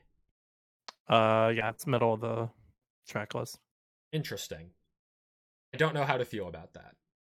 Uh, let me look see if the title track is already dropped or the top track. Uh, we already have no. five. Or I guess at this when we're talking about this song, they have four singles, but now we have five. Oh nope. Um, uh, the opener has dropped already. It's in another life. that's the opener. Yeah. Isn't that what? What's what's the one with Courtney? That's Is with that the it? Courtney. That's yeah. it. Yeah. Oh, I don't know if I like that. This album's gonna Uh, be weird.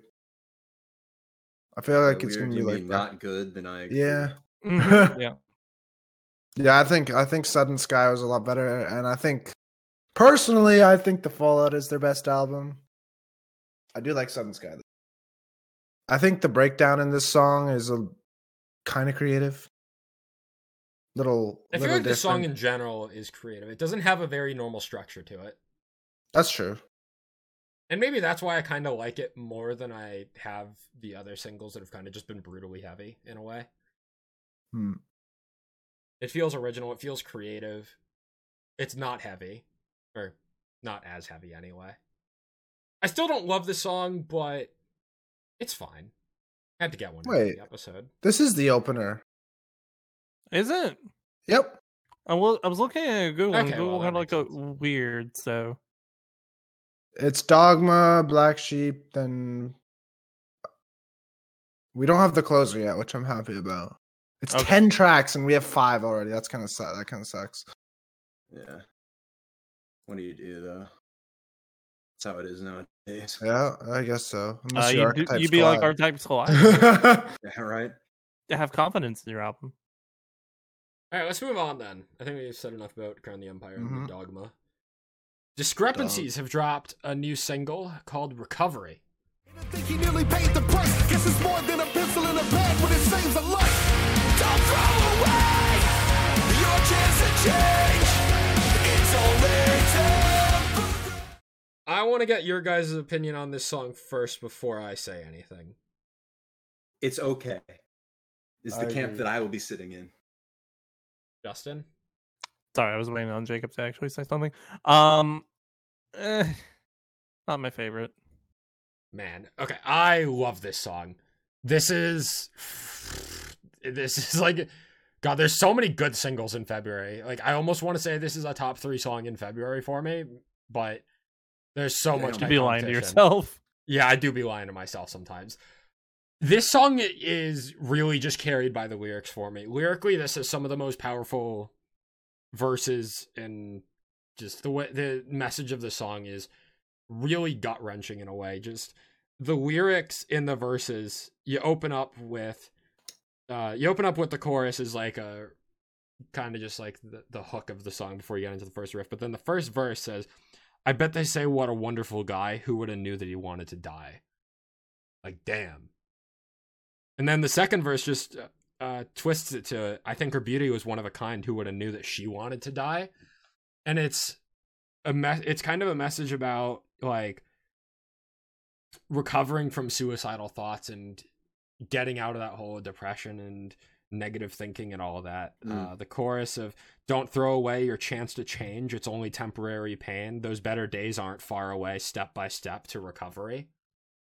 Super powerful song, and just I don't want to read lyrics of the entire song, but there is a very queer story being told and lyrically i think it all comes together fantastically. If you really just pay attention to the lyrics here there's a lot of power and meaning in the songs here. Um and that's something i feel like discrepancies has always stood out with in their lyrics and songs like undertow or uh, forever uh, off of their last album the rap rock style that this band has done, I feel like is like they're they're at the top of the genre as far as I'm concerned. They're doing rap rock exactly how I would want it to be done. I don't have an opinion. Song, I'm indifferent. Fair enough. Uh so with that being said, I was very impressed with that song from Discrepancies. Are you guys impressed with this new song from Honey Revenge? It's called Are You Impressed?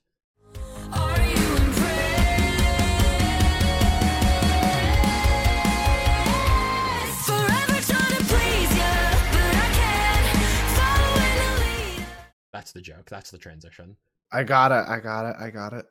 I I Had to make sure, you know. I, th- I thought that one was a little, uh, little, no, uh, I'm kind, with you. kind of a deep I'm transition, you. you, You know. made it. This is the best Honey Revenge song. Ooh, okay, that's a take. That's a Mm. take. I don't know if I'm too far off. This is very close to distracted. This song Oh, is so what about- fun. What about rerun? Rerun's also a banger. This, this band in general is just dropping bangers. They have barely missed. I think "Miss Me" is the only That's song they have missed with. Wait, This is good, holy but I think rerun's better. they're at two hundred and thirteen thousand monthly. When did I that did happen? not. Uh, That's crazy. Oh yeah, we TikTok reviewed them. They had like a hundred. I think rerun's been taking off. I think rerun's been taking off. Yeah, TikTok plus Good. I think I think Julian gave them some love, and Oh, yeah. I think they're tour- touring with Julian. So They were here in Toronto the same day Crown the Empire was here, and I, uh, I don't think I would have gone, but I can make the excuse that I couldn't go because I was at Crown the Empire and Thousand Below. With all that being said, Honey Revenge are at like eh, they're like five or six songs into their band's career, and they are already at like the peak of pop rock in the genre. True. It's crazy. Agreed. It's like get the get this band on a tour with like Against the Current and Concrete Castles and Rivals Ooh. and who else is at the top of the pop rock genre right now? I don't fucking know. But like, like a festival. yeah, true. I I hate to be like, oh, like female fronted rock band, but like a festival with all these bands with Paramore as like the main draw headliner would be so incredibly unreal. Yeah. I don't know. What would you call female fest? like I don't know what you would call it, but Women Fest. Women. Oh god, it's getting worse. Yo, that's like Jake's wet dream. no, no, no, no. No, no, no. They're We're all not going there. oh, no, no. uh, man. Dude, why does female fest sound like an incel convention? I don't know something about it. Yeah, none of the artists show. There's up, no good way to name the festival where the gimmick is No. female fronted bands in rock and metal. No. There is no good way to name No. that festival. Uh, no, this is this is just Yeah. incredible stuff from a band that continues to be incredible. yeah. They just came into this. They just came into the pop rock scene and decided, yeah, we're just gonna be some of the best. Yeah. They just simply decided we're gonna be some of the best, and they fucking did it. Like the, the string of singles from Distracted to Ride to Rerun to this is incredible. We are down to our last few songs of the playlist. Justin, take us away on these next two. we got Last Blind. Channel. What? Sorry, I was correcting Jake. Thanks. Um, we got Blind Channel dropping their new single "Flatline." Flatline, flatline, flatline. Wow, like you're bouncing for the last time. Exit emotions, see you on the other side. Yeah, This is a Blind Channel song. This is a Blind Channel song. This is a very Blind Channel song. I I believe Blind Channel toured briefly with Electric Callboy. And I feel like you can really see the influence rubbing off on this. I don't, the, you know, I see that. I see that. I feel like you can really see the influence rubbing off on this song. I mean, Blind Channel already were kind of incorporating some EDM elements into their songs before. But this really feels like a bit of a new level with the kind of breakdown drop thing they do in this. And it bangs, don't get me wrong. Like, I'm not saying it's a bad thing. I think it's a good thing. This is a really fun song and I really enjoy it. But the the influence is clearly there. I Blind Channel at this point are a band that I struggle to put a ton of faith into because they will forever drop amazing singles and disappointing albums, is what it feels like. Mm. So, for as much as I'm going to enjoy this single, I'm still like cautiously optimistic for whatever they're going to do next. Because that's literally just Here's the been my experience following this band since 2019. So, Yeah, the last couple, their last two albums just haven't really done much. this But, song um, though, this song though, It's pretty good. I think I think it's on like the the higher tier of like what dropped in the last album. Oh yeah, this is definitely like if this was on what was the last album called? Lifestyles of the Sick and Dangerous, I think it was. Yeah. Um I'd probably say like top five, top four, maybe. I can make an argument for it. I didn't like I didn't love this this song at first because I feel like the vocal delivery was kind of strange, especially in Mhm. the first verse. Uh, but the more I listened to it, the more it kind of grew on me, and it's got a very catchy chorus as well. So It does. I'm a fan. I'm a fan.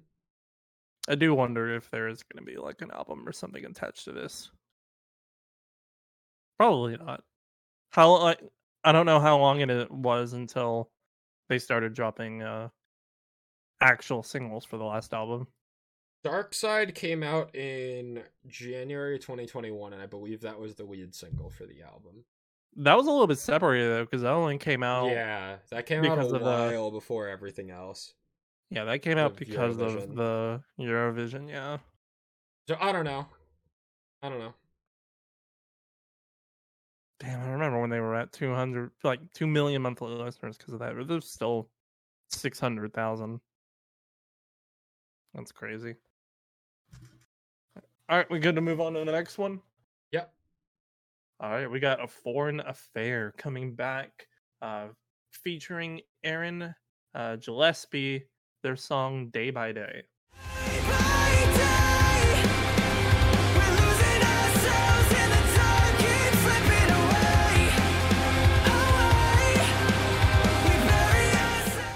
Now, I got a very important question, Derek. Please tell me you got to this. I did. Thoughts? It's okay. Oh, I had a feeling I'm that was coming. I agree, Derek. I agree. Oh. You'll have mine I in think agreement. I think this song is a little more than okay, but it's not amazing. This is my song of the year right now. Oh no. No, I, am so Oh. sorry. For us, yeah. Look, hey, man, I will give it another try, but this was not I didn't not like it. I just don't love it. So that's kind of with where I'm that at. Yeah. Tell us why it's your song of the year. Yeah, so um a foreign affair, I I have a love hate relationship with some of their older stuff. Um my favorite song by them is I'm Your Ghost from their 2017 EP Empty Houses. Um in the last few releases they've dropped um uh they dropped an EP back in 2020 that I wasn't high on. Um Getaway was a very like vibey, almost like a retro disco like skating song that I also wasn't too big of a fan of. Worst Enemy was the I think the first single that they dropped when they were under SBG, um, which is the the record label like Johnny Craig and all that. Um, and it really shows. I, I think there's a, I think there was a definitely a, a instrumental change between Getaway and Worst Enemy that's kind of prevalent, where it's very like guitar heavily focused. Um, Alex's vocals, the vocalist, um, really shines in that. But I think the chorus kind of fell off a little short and wasn't really my highest. Um, but this blends his sound so fucking well. Um, everything from the the lyrics to the slow fade into the guitars, his inflection on day by day, um, the lyrics, even in starting in the first verse, inhale the poison, the children are chosen to carry the burden of their father's sins, for they don't pay mind to what doesn't pay them. Uh, leading into the bridge with just like asking these several questions that kind of just get you thinking and it's it's like just that general inflection that I really love in these like kind of songs. Um, that really keeps a really good energy. And then the chorus is very simple. Day by day, we're losing ourselves and time keeps slipping away. We bury ourselves and the time keeps ticking. Abandoned attention and all the distraction, no satisfaction, our eyes towards the ground. Um, leading into like the final verse and whatnot. Really, really fucking good. Um, this is my favorite of Foreign Affairs song now. Um, my second most played song of the year, but is my song of the year right now, just based on the energy of the song, the general lyricism. Um, Aaron's vocals are hit and miss for me. I didn't like them when they featured in True North's song, um, out loud, um, like a year or two ago. Um, but in here, I, I think it really works well. Um, his lyrics for um, "There's magic when we let go, magic when we embrace, magic when we light the fire of madness and we walk away." Um, and then the final chorus, just kind of blending everything together, really works so so well. Um, it's very very good. Um, there isn't much more I can really say that I don't think can really sell you if this is just something that's not something you you're gonna get into. Um, but I do think it's got a lot of potential to lead into something that can definitely be like a really really good project. Um, with the This band is definitely more on my radar after this song than they were before. I think Mm, the album I'm, art. I'm of, definitely interested to see. I don't know if they've got an album or an EP cooking, but I'm definitely interested to hear whatever they have. Uh, Yeah, I was actually about to year. get into that. I think Worst Enemy and Day by Day they kind of share album art a little bit, so I, I think there might be something cooking now that they're on SBG. So, um, if there is an album this year, it's ooh, I I need more like this. Oh, um, before we move on, um, Mhm. my favorite part of this song was the end where it leads in like the final questions of the song. Um, can we break out and break the cycle? Um, can we get out of for our tomorrow? Um, and then leads to the slow fade at the end of the song. I, I think that was just a really good part that I forgot to mention, and I I, I think this is just like a really phenomenal song. Yeah, I don't have really anything else to add. It's a solid song. I don't love it. I don't hate it. Sad. Dims the breaks. I will give it another shot just for you, Justin. I appreciate you. That brings us to our last single, kind of, but not really. Uh, Point North have That's a dropped their put newest it. single, Safe and Sound, featuring the Ghost Inside.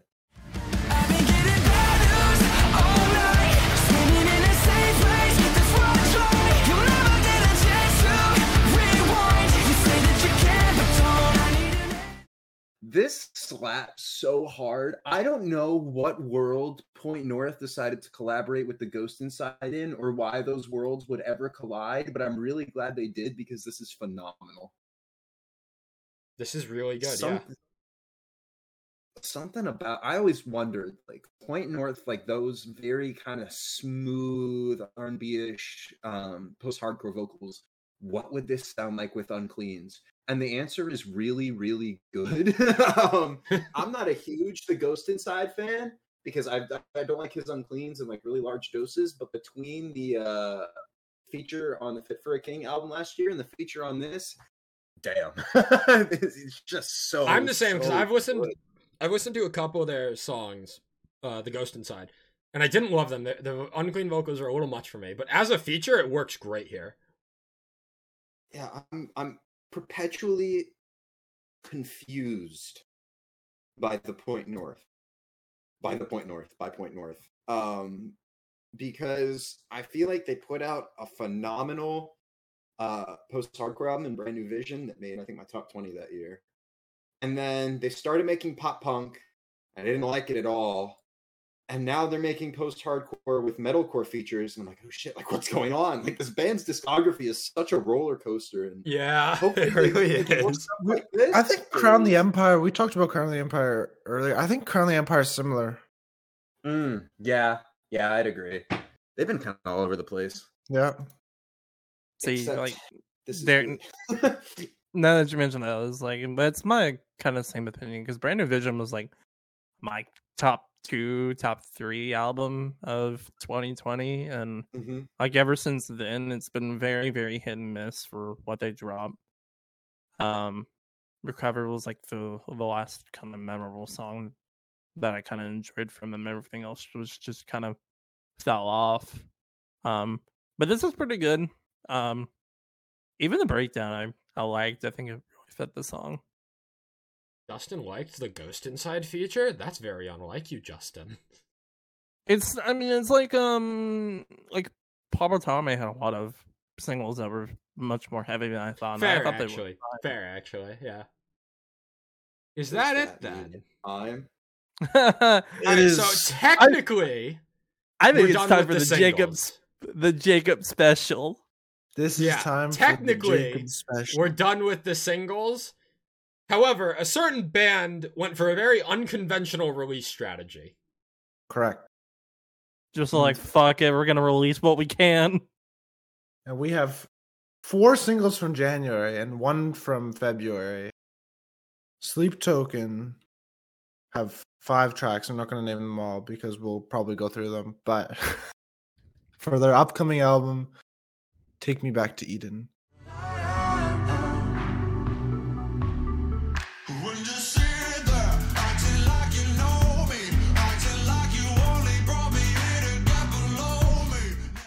Releasing May 19th, I think. Let's start with the best of the singles, mm. I think Yep. we should start with the first one. which is also the best. one. No, no, Jake didn't, Jake didn't stutter. He's right. Chokehold is didn't art. but he's wrong. Chokehold is art.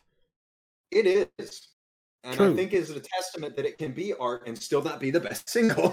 Yes, agreed. I think Chokehold is the safest song here. It's the most conventional Sleep Token song. Yeah, yeah. I love the way it builds up.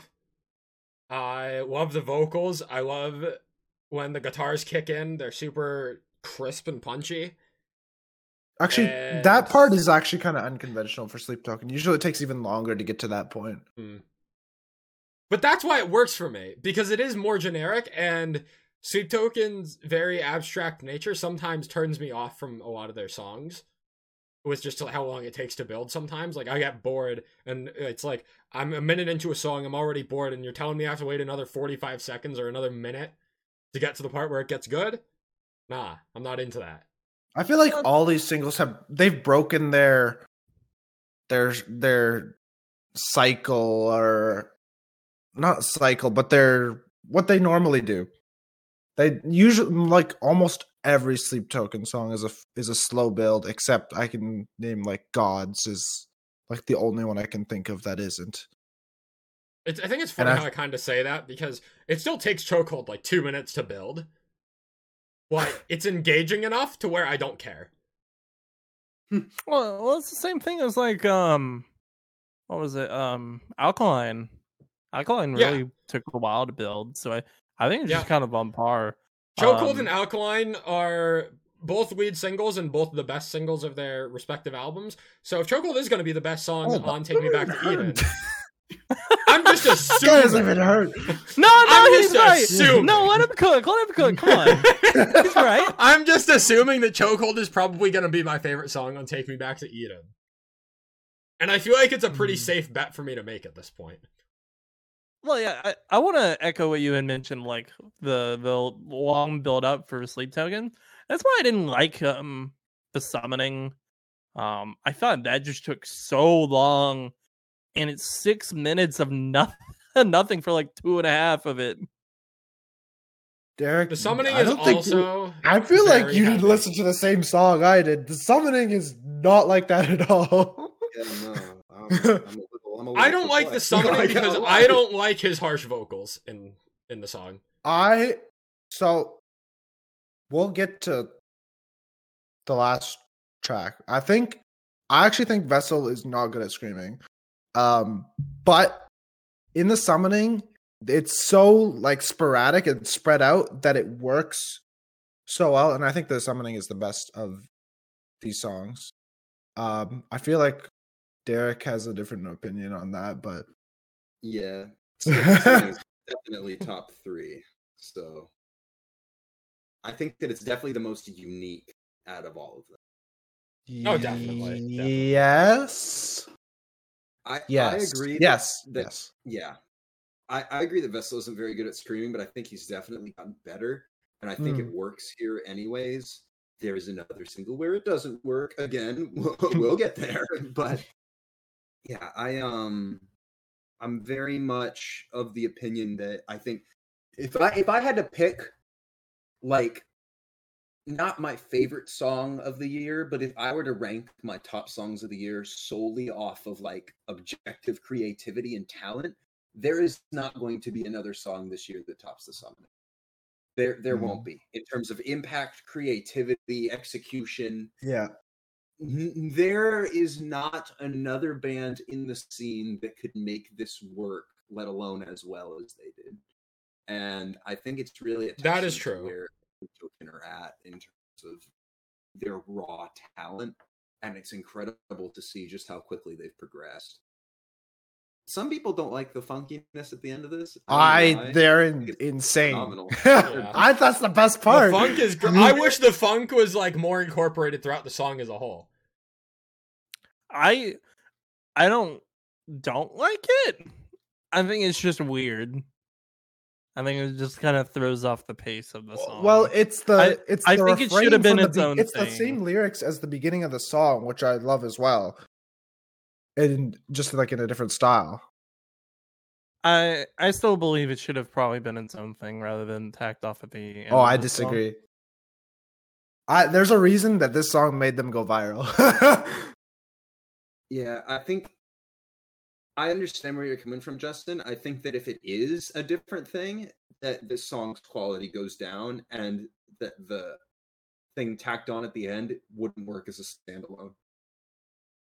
I think it only Mm. works because of the way this is structured.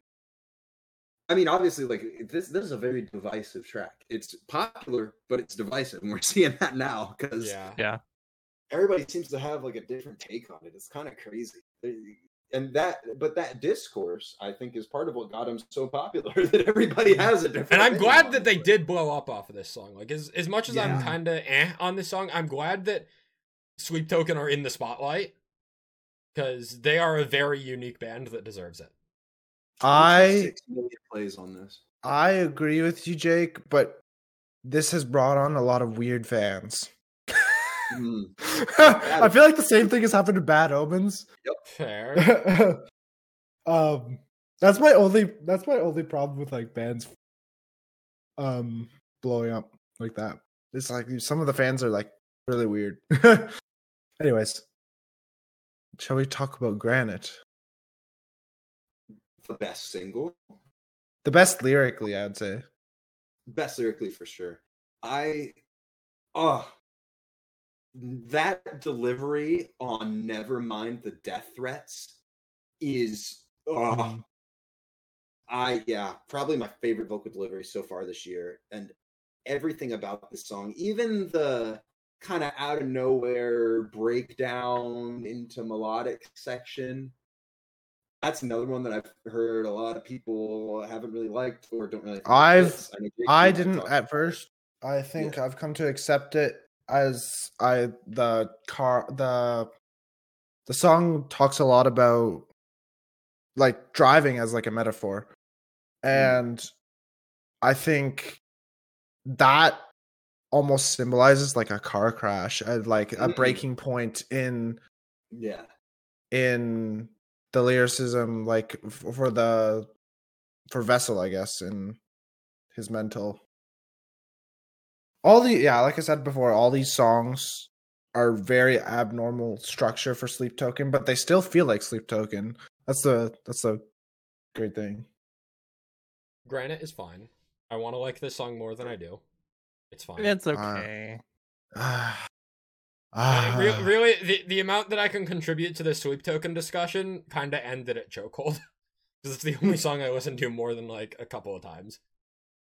Derek, I want to know Yes. what you think about the lyric I see you go half blind when you're looking at me. What does that mean? Because I've heard so many guesses, and I think the best one that I that I heard, or my favorite anyway, is that the person he's talking to is crying. Ooh. I hadn't thought about that. I like that. I like that more than what I thought about it. I would still want to hear what you thought.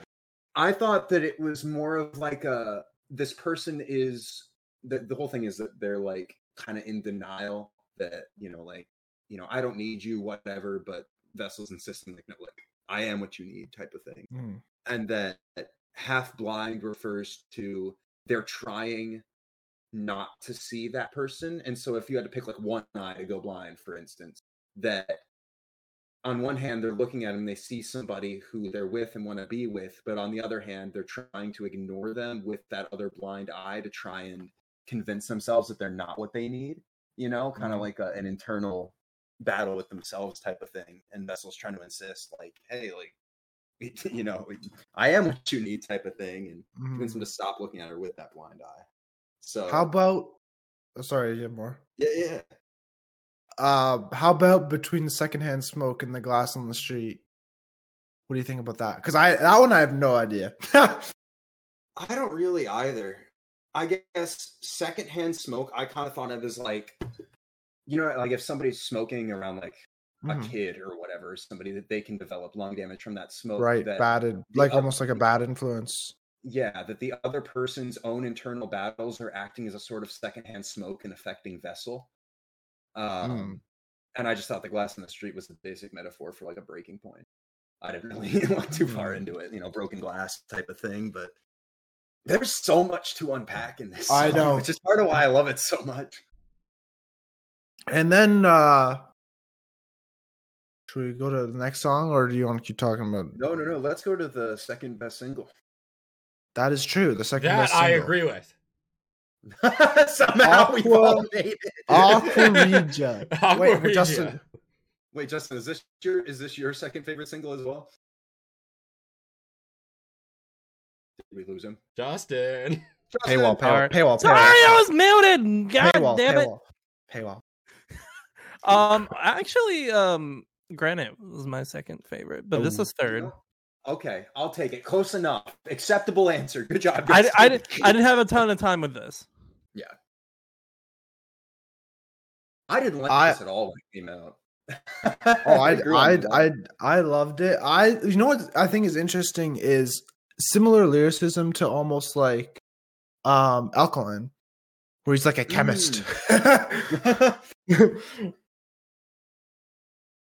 Maybe Vessel is Walter White. That's what the glass on the street is. It's, it's oh meth. shit! It's all coming together. Next, he's gonna dissolve a fan of that of acid. One person, one person gets sacrificed. Oh God! Don't incite murder.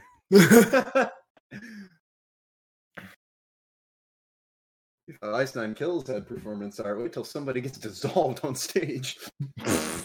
I'm surprised Ice Nine Kills don't do it first. no, somebody's gonna get eaten on stage. Oh god! Oh, you're right. No. um, I th- yeah, this is the, this is the second best song. I it is just so catchy, and there's a fucking piano solo. It sounds like he's in like a jazz bar as well. I was about to It's, uh, say this makes me feel like I'm in a steampunk jazz bar, like high class type of low lighting. it, it's so. Ugh. this I love when songs do that. this came out like right after that uh waterproof by garden and i thought the piano very similar and kind of remind me of each other but I I really love this. I love the piano. The I think the piano solo is best part, and the lyrics after. I don't know if it's. I guess it's the bridge. And then we have probably the worst song. The only miss. I think I think the clean parts are good. I just really I, I don't I don't think Vessel's the greatest screamer in my opinion. I think Gods is one of my least favorite songs until you get to like the clean section of it. I've always said that when uh I think Gods is one of their worst songs. Hmm. Yeah. I- you know what it reminds me of is like metalcore from 2007. Like that kind of harsh, screamy, a little underproduced. I don't know, something about it. Hmm. I don't love it. I don't Yeah. love it at all. And it, it when you have four extraordinary singles and then something that feels like a miss, it kind of Yeah. yeah. I, I I still like the song. It is definitely weirdly titled. Um but I get Yeah, it. I'm hoping maybe whatever comes after this will help contextualize that title a little bit more. Because, like, I mean, granted, I haven't. I paid too much mean, close attention I, I feel like I've got the gist of it from the five singles. It's just that he's horny. Yeah, yeah. Thus, more weird fans come in all senses of the word. I also really do think it speaks volumes about this track that it's. I mean, granted, it's still at 4.1 million plays, but that's almost half of Aqua Regia, and it hmm. just hasn't kept the same. I mean, Summoning's at 26 million, Granite and Chokehold are both at 10 million, Aqua Regia's at 8 million. Yeah, it's. on, I'm also- Sweet to I feel like they fumbled the bag by not dropping the album in January. I really. Yeah, so I wanted to. I think that. they fumbled what the bag fuck by is not- going on? Well, I remember Spinefarm, the record label, um, saying that this is going to be the weirdest album release cycle you've ever seen. And it definitely is because I'm pretty sure the next single is like so far they've released in chronological, like Chokehold is number one on the album and Vore is number five. The next mm-hmm. song that released is not number six. I don't remember which one it is, but it is. I want to say seven or eight. Actually, it might be nine. But don't know. wasn't wasn't the Anyways. gimmick that they were supposed to be releasing one song a day until the album dropped or something? that was my theory when the summoning came out, but that was quickly Okay. diminished when I, my my hype for this album immediately Oh. declined as soon as I wasn't getting a song a day. like I as soon understand. as, as soon as I heard that like oh this album's not coming out for four months, I'm like I'm sleeping. I am sleeping. I I understand. I ca- I kind of understand it. First, they were touring with I think Architects in uh, Europe, and they had, they were playing the they were playing Chokehold on that, so I understand that. And then they had their their headline tour in the UK, and they played the first four songs on that on the album on that tour. So I I kind of understand them releasing all those together Yeah. and still being weird. Vore, I guess, was to be released or to announce the album is why they released it. it's just been a weird album cycle for Sleep Token. Yeah, I, It's they, they, I, Spinefarm said it would be, and I, I think they've done a great job of doing that. I'm so excited for this album. Chokehold is promising. I mean, Chokehold is They're- good. Not They're all promising. Vore is okay. Something that I do really like, at least about this, is that since they're all in order, that you kind of get, even if the album is later than we kind of wanted it to be, you do get a glimpse into the album to see exactly what it's going to sound like by being able to Mhm. play all these back to back to back. Yeah.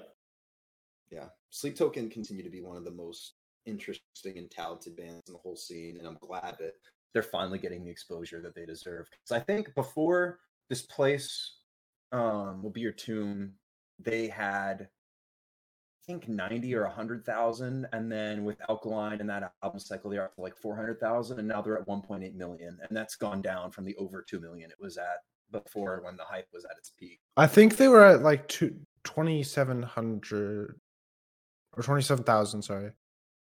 No. I'm yeah, twenty seven thousand. No, I can't remember it now. I don't know. They they Two hundred and seventy thousand. Okay, That's what I wanted to say. Point being, they have grown the- astronomically since these singles Yes. dropped. How Oh, about yeah. that? Just say that. some of the most some of the most rapid expansion I think we've seen maybe of any. 'cause I remember when Sundowning dropped, nobody knew about this band. Nobody. Yeah. Bro, they toured with they can't they've only been to Toronto once. And there was what's issues in like Yeah, in 2017. Polyphia. Yeah, I remember that tour. I'm still so pissed. I never got to see issues. I, I was supposed to go to three different tours and they all fell through. And now they don't exist. Tragic. Any Our last sicko comments? discussion probably going to be longer than a lot of these albums. Oh yeah, yeah. I think so. I think so. Yeah. The- yeah, this is my most anticipated album of the year, as nobody's surprised about that. I feel like Absolutely not. Things that should surprise no one. Me liking women in rock and metal. Justin enjoying post-hardcore. Derek having a stroke, and Jacob Yep. being excited for Sleep Token. None of these things Why- should Jake, surprise why anyone. You, why you gotta keep emphasizing that you like women? Is that like a surprise to people? I just stated I four of love the he's most obvious reassuring things. himself. He's reassuring himself. I was simply trying to make a point for all of us about something that should be very obvious about each of our Yeah, personalities when it comes to um, music. I'm, I'm glad you're reassuring that. Yeah, yeah. Derek having a stroke is something about music for sure. It's true. It's true. I get too excited. Look, look, if. Bill Murray can make anything harmonic, uh, real, so real. we can work with it. Oh, All right, let- let's get talking about the albums for this episode. We yes. got one January album and four February albums. Let's start with Suasion and their album, The Infinite. Man, there's so many things I could say, but I wanna be so be prepared. They look at me and see a jester, or I just wanna be alone. My true colors. This is the follow up to their 2019 album. Uh, what the fuck was it called? Stardust. And it's okay. Yeah, Yeah, it's like the singles wanted me to have so much more hope for this album. It was the same way with Stardust, though. Stardust led off with Colorless as a fantastic single. This album cycle led off with Murphy's Law being unbelievable. And then it followed it up with Infinite, which was also incredible. And then a bu- we got a bunch of solid songs last year, like uh, House of Cards, Momentum, and Trapped. But then the album just comes together and I'm left underwhelmed. A lot of the songs that were left for the album, songs like Celestial and Explore, don't really do much for me. Astro is just like, it, it's kind of a fine instrumental opener, but then you also close with a four and a half minute long closing instrumental, which really left me underwhelmed. It didn't feel grand enough to deserve being an instrumental closer. I and I was a, I wanted to mention that. I wasn't sure if we were gonna get to that immediately, Yeah. but I was really disappointed when I heard that. Yeah, I I was expecting it's like I see the four and a half minute time of the track, and I'm like, okay, this this could be something good, and then we it, it just keeps building, and eventually by the three minute mark, I realized, oh, this is just an instrumental closer, and then I'm I just like I just really don't care at that point. See, you know? I was listening in the car, so I didn't know which if this was the last song or not, and I was like, I was saying to myself, "This better not be the closer. This better not be the closer." and then, and then, and then it it, goes, was. and then it, it was, and I'm like, "Oh my god!" There is one instance where an instrumental closer has been fantastic, and it's called "The Last Riff" by Beartooth. That is the exception to the rule. I can't comment.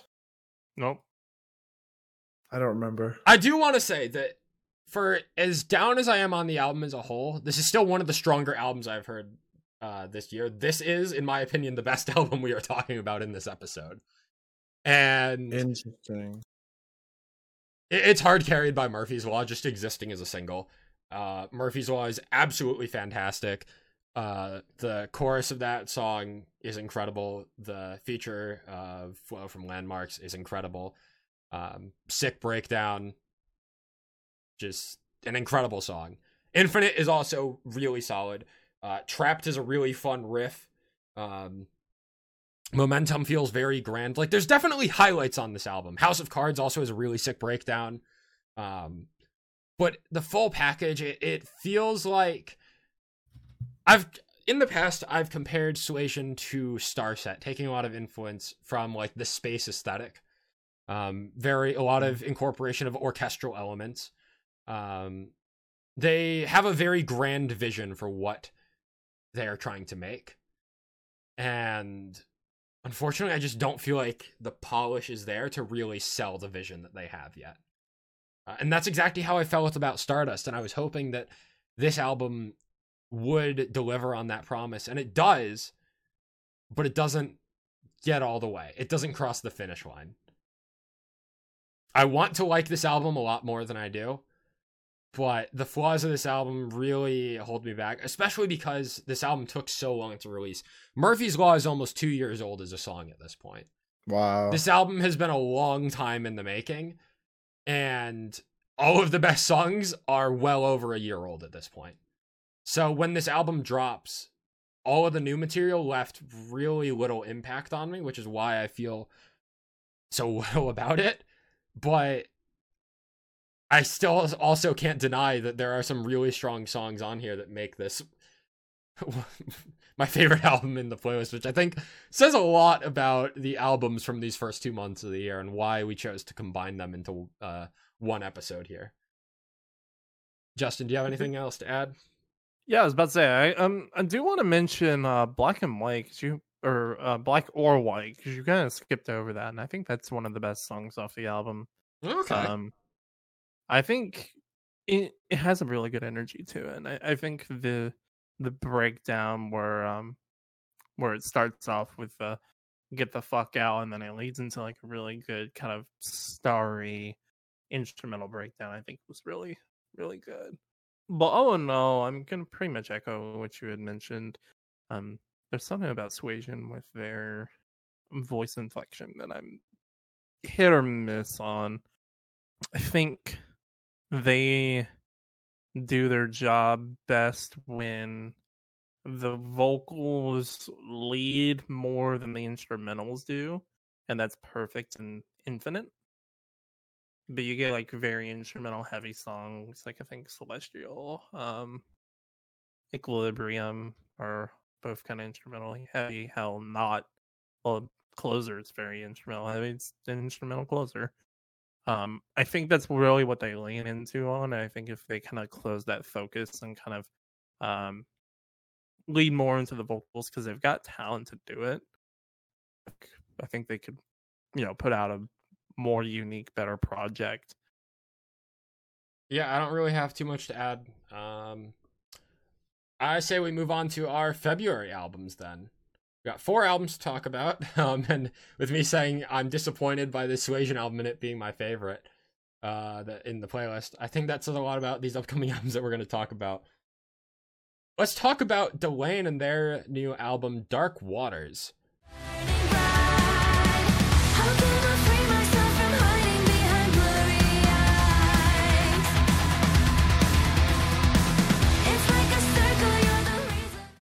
Um, I don't expect any of you guys to really feel much towards this album. This is very much just symphonic metal, and I know that's not something you guys love. Uh, however, this album was the start of a new era for the band with a brand new vocalist in Diana. And it started out with the lead single of The Quest and the Curse, which I really enjoyed as a song. Uh, it had some sick riffs, uh, had unclean vocals from uh, some of the guitarists in the band. Uh, Diana's vocals were fantastic. I had a lot of high hopes for this. Um,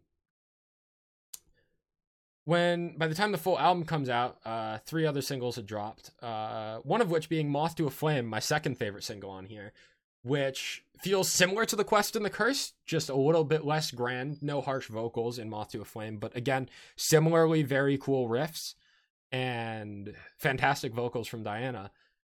However, the rest of the album falls really flat for me. Um, Hideaway Paradise is a fine opener, but I can, I kind of just feel very fine about every other song on the album, which is a little disappointing.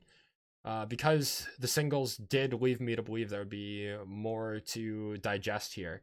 Uh, the Quest and the Curse being the lead single, while also being the only song on the album to feature unclean vocals, was definitely a little bit off putting. I was expecting more unclean vocals to make at least like a backing appearance somewhere on this album, and they never did, uh, which is part of why I loved The Quest and the Curse is my favorite song on this album. Um, I will give credit to The Cold, probably my favorite non-single on the album, has a very uh, atmospheric orchestral opening to the song that I really enjoy, but then it gets into that more generic symphonic metal sound that doesn't always work for me. There are exceptions that do work for me, but this album doesn't fully do it for me. Um, the last point I really want to make here is uh, Underland, the closer to this album. It's just an underwhelming closer, and I think the biggest reason why is that it feels generic. It feels very much like the rest of the album and just that symphonic metal sound, but then it also has like a 45 second slow fade out that really just left me even more. It, it left a bad aftertaste on the album when I was already underwhelmed. And I'm glad that I gave this album a chance because there are definitely some songs like uh, The Quest and the Curse and Moth to a Flame, and even The Cold, I'm going to be taking away from this album pretty positively. I was left disappointed. Uh, did any of you guys have any thoughts on this album? No, sir. I didn't, I didn't get to it. Yeah, I didn't figure. Yeah, I I really just wanted to bring that album up because I remembered we talked about the quest and the curse and had a decent discussion around that one, and wanted to end off uh the album cycle by talking about the album in full. That takes us to our next February album, uh, a rather interesting album at that.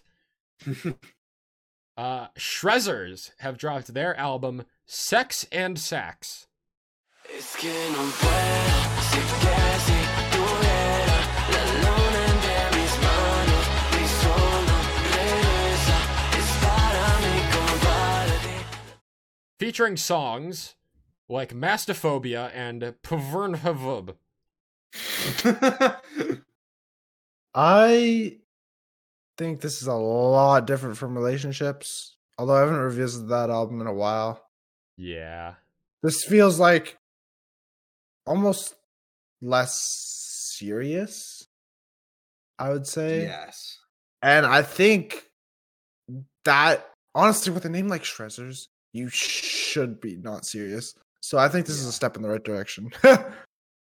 Uh, and they, they kind of had that with songs like um, Emoji Queen. True. You're right. You're yeah, yeah you're album. you're reminding this- me of that, yeah. This as a whole is is much, I think, more consistent as like a concept and is an overall better album. Yes. Um, more like there, there's yeah, because there's some some relationships like uh Anorak, which is kind of this Middle Eastern kind of vibey type. of thing. It's a great song, but it doesn't really make any sense on the album. That's one of the ones I have saved actually. I you that you know actually that's something this is totally unrelated, sorry, but Yeah, that time the Valuator song we reviewed for December, mhm. that reminds me Mm, mhm. of uh that song.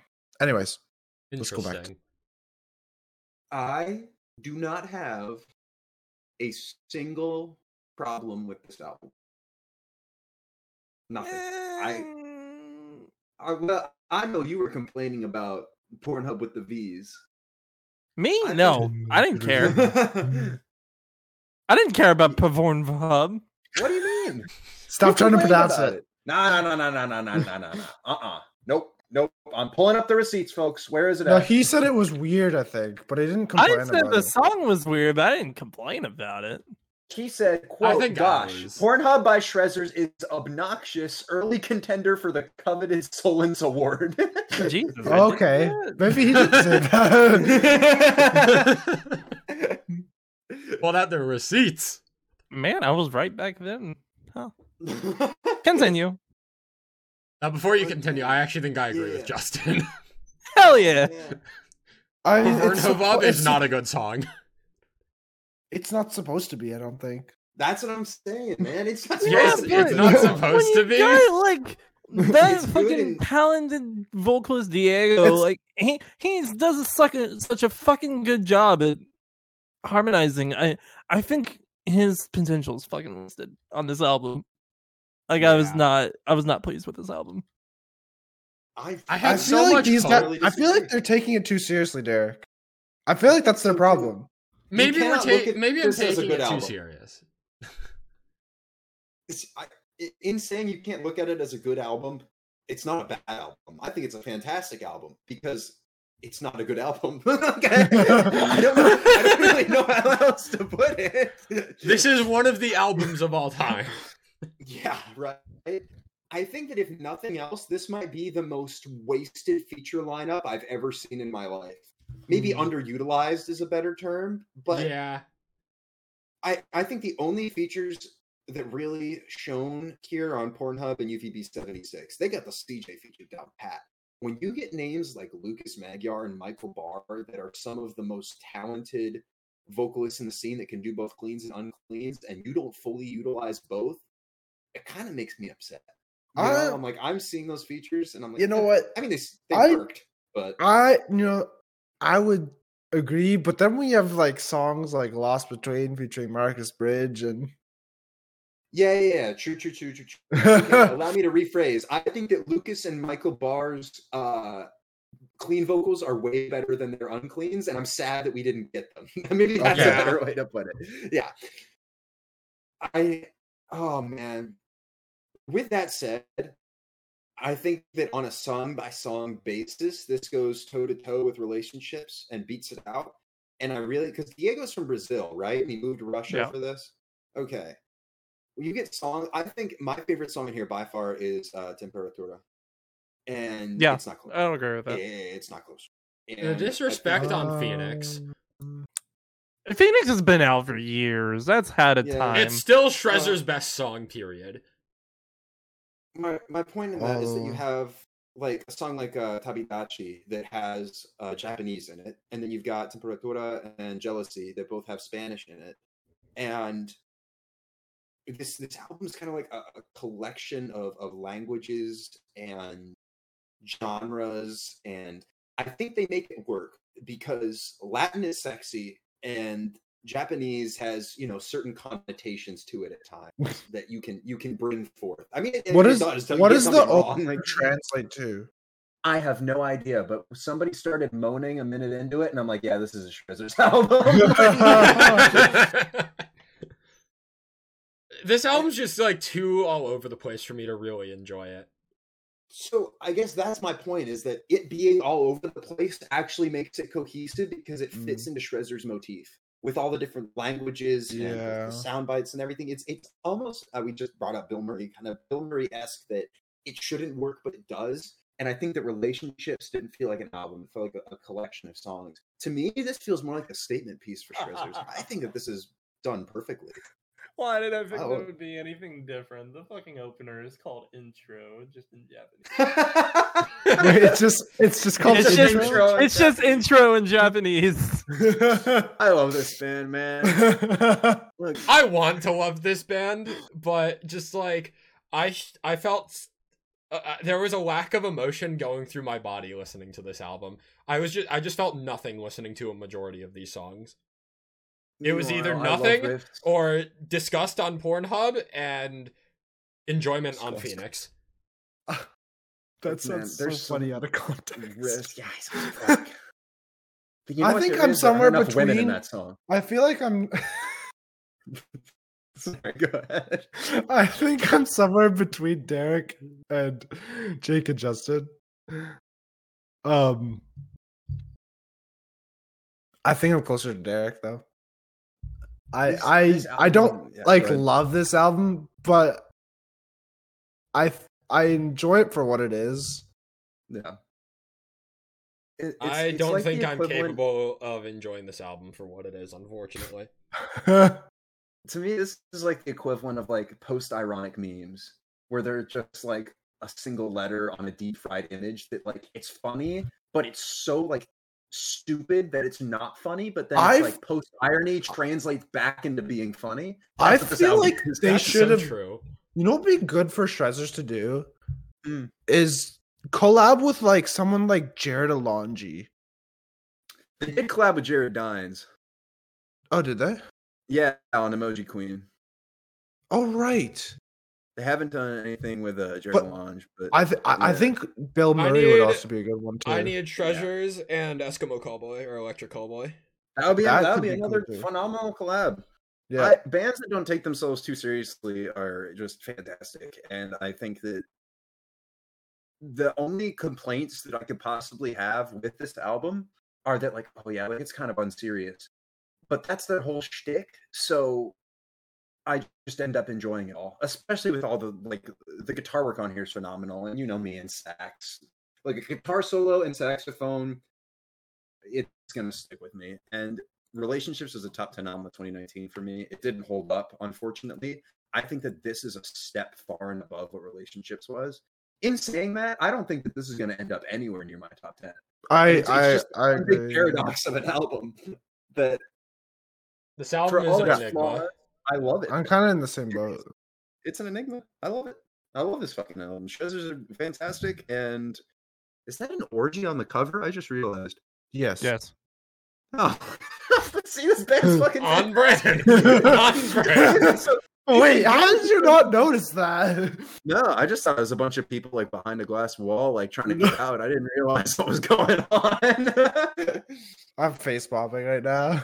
and look, this for better or for worse, this band has an identity, and relationships didn't stick with it. Every song on here, I feel like, has some sort of motif to it that fits into it, and I think more people should be paying attention to Shrezzers. I think there is something here for everybody, and I like it. I like it a lot. Mm. Shout out Shrezzers for putting out the most unserious album of the year so far. This, this shit slaps. I, I, I, I'm behind it fully. Let's move on then. We got two more albums to talk about. Let's talk about Awake at Last, who have released their sophomore album, The Balance. This is do or die, and I have never found so. Tell me why I feel so lost, lost. Tell me why I feel so. I really wish I liked this band more. I remember Yeah, seeing them live with Ice Nine Kills, and they were actually really good. But I've gone back and listened to that first album and now this one, and I just, I don't know. It just feels like background noise to me. I I really do want to like this album. Hey, Yeah, follow me on same. Twitter. I feel bad saying this. Well, see, the problem is, is that like this is just the change again. Kinda, mm, yeah. I, I in would my argue a bit worse though, because the change at least had some standout songs, like More Than Animals, which had a great riff and chorus. Um, the change itself, the title track, was really solid. Um, I think Paral they had a song called Paralyzed. So many bands have done a Paralyzed song at this point, so I don't uh, really remember. But Paralyzed was good. This album, it feels like it's lacking that star potential where it's like consistently fine. Like this album doesn't do anything wrong, but it also really doesn't feel like it has any highlights or standout moments. The standout the standout moments that I can pick out, like the opener Lost, I think has a really fantastic chorus and uh, delivery to it. Um, Landmines was a standout. Dead to Me, uh, Dead to Me is my favorite track on here, but that was released as a single years ago at this point. Um, Divine Intervention, I also think is a really good track uh, towards the back half of the album. I kind of wish it was the closer, but none of those songs that I just mentioned, being my favorites, really had any staying power with, which is unfortunate. Yeah, I think my problem going into this album was I knew what my favorite Awake Last song was, and that was Armageddon. And they did an EP of that back in 2021. And that song was really, really fucking good. And no song on this album came even close to topping that. I presume, Derek, you have the same opinion? I did not get a chance to listen to this, and so I was. You're not missing that for all the albums. No. I was gonna yeah, say for all the I don't I think you're to, missing too much. I was seeing if somebody could sell me, but it sounds like it's there's nothing to be sold on. Nah. It's a very fine album. Like as I said, I don't think this Mhm. album really does anything wrong. It just doesn't do anything amazing either. There's definitely an audience for this. Yep. It's radio rock, it's post hardcore sometimes. It's solid vocal delivery. But like how many other bands also do all of that and more that we listen Yeah. to, right? So I don't know. I want to be able to defend this band more than I am able to. But unfortunately, this album fell a little flat. Yeah. Please don't unfollow me on Twitter. Let's take us to our last one. Yeah, let's talk about Self Deception and their new album, You Are Only As Sick as Your Secrets.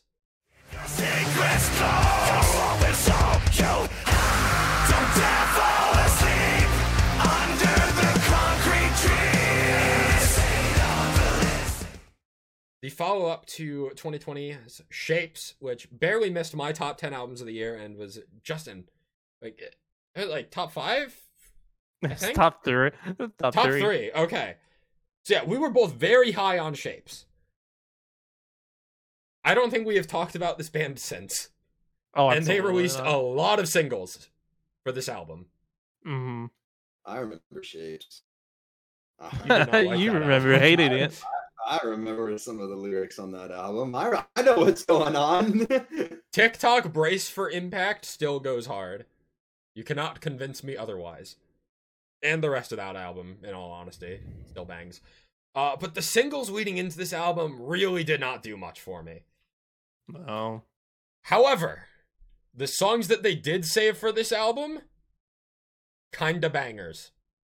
I think two of the three best. Well, I think the first three songs on this album are the three best songs, and "Fight Fire with Gasoline" was uh, one of the singles. Uh, "Holy Water" and "State of Elysium" are the next best two songs on this album.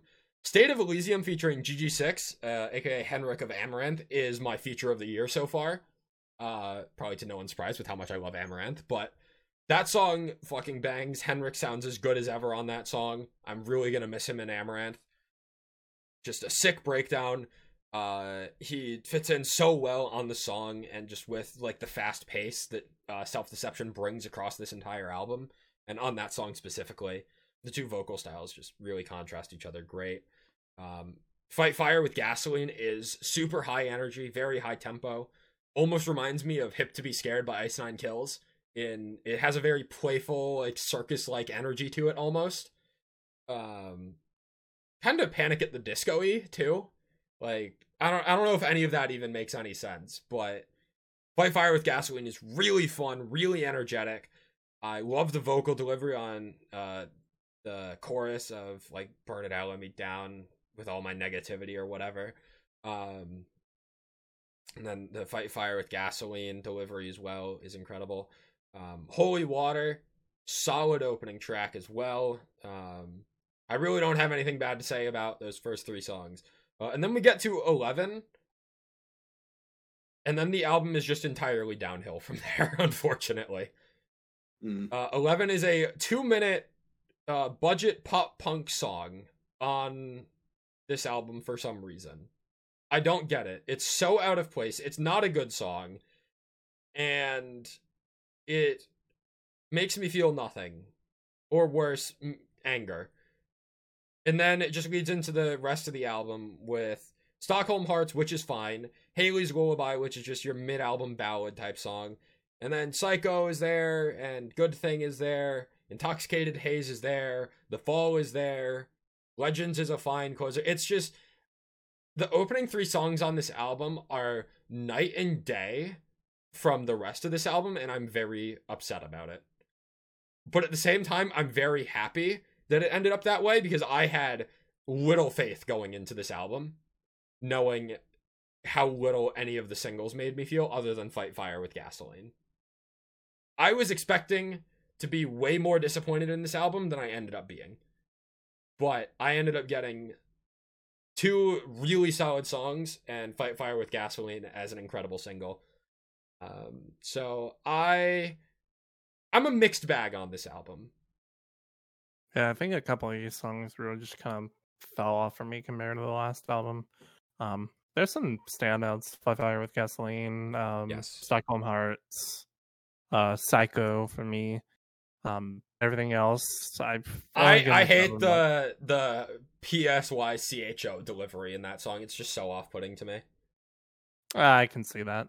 Um, everything else is kind of I didn't give too much attention to. I but I've maybe only listened to this album like once or twice. Jake, I've listened to Fight Fire with Gasoline, and I want to raise you. Um, shit, what's the name of that song? It's a song by Cypher Sight, though. Icon's Crown. That that's I a don't know if good callback. remember actually. it. God, I haven't heard that song in years, but that's a good callback actually. which is X Ice Nine Kills, I guess. But Yeah. but it sounds I, I like immediately reminded of that song when I listened to it. I'll take it. I'll take it. Uh, Derek, I need you to listen to State of Elysium. Whether that's now or Noted- by the end of this year, I need you to listen to that song. In fact, I have three songs that I need to listen to, so I'm going to take that one, and I'm going to take the new Dying Wish song, and I'm going to take Day by Day by A Foreign Affair, and I'm going to throw them all into a playlist together, and we're going to How about- back. All right. How about the Devil Wears Prada on the Excision song? Oh yeah, that shit is phenomenal. I haven't heard it w- yet. I, for- I Oh. forgot.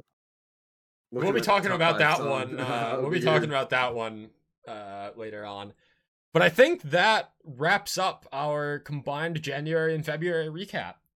We did it under three hours. Good job, gang. That is impressive. I'm Right? impressed. I thought we would at least crack three hours. Yeah, I thought so too.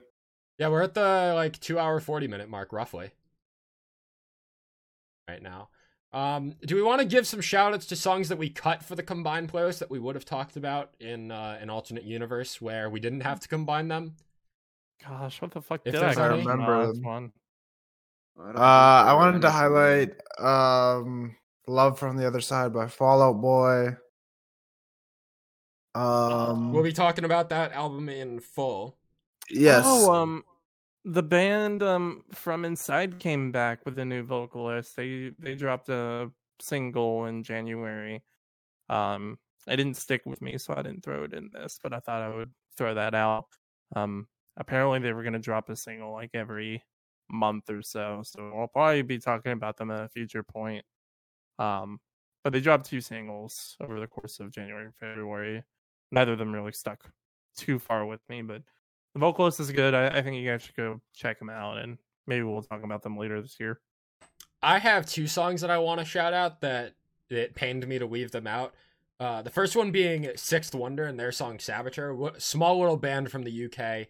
They have three Oh, yeah. songs out. Um, Saboteur is absolutely incredible, punching well above the numbers that they currently have as a band. Uh, female fronted, uh, post hardcore slash metalcore band fits right on brand with me. Uh, the other one I want to mention, uh, alongside Derek, I think you'll be happy about me mentioning this one. Charlotte Sands and her song "All Right," Mm. and specifically the live performance of that song, uh, with the added guitar solo, is just an emotional gut punch. Uh, I also got two other songs that we'll be reviewing albums of next month. But uh, "Thirst for Violence" by Nothing Nowhere and "Sing to the Grave" by Chelsea Grin. Both songs that have been replayed pretty much since they came out for me.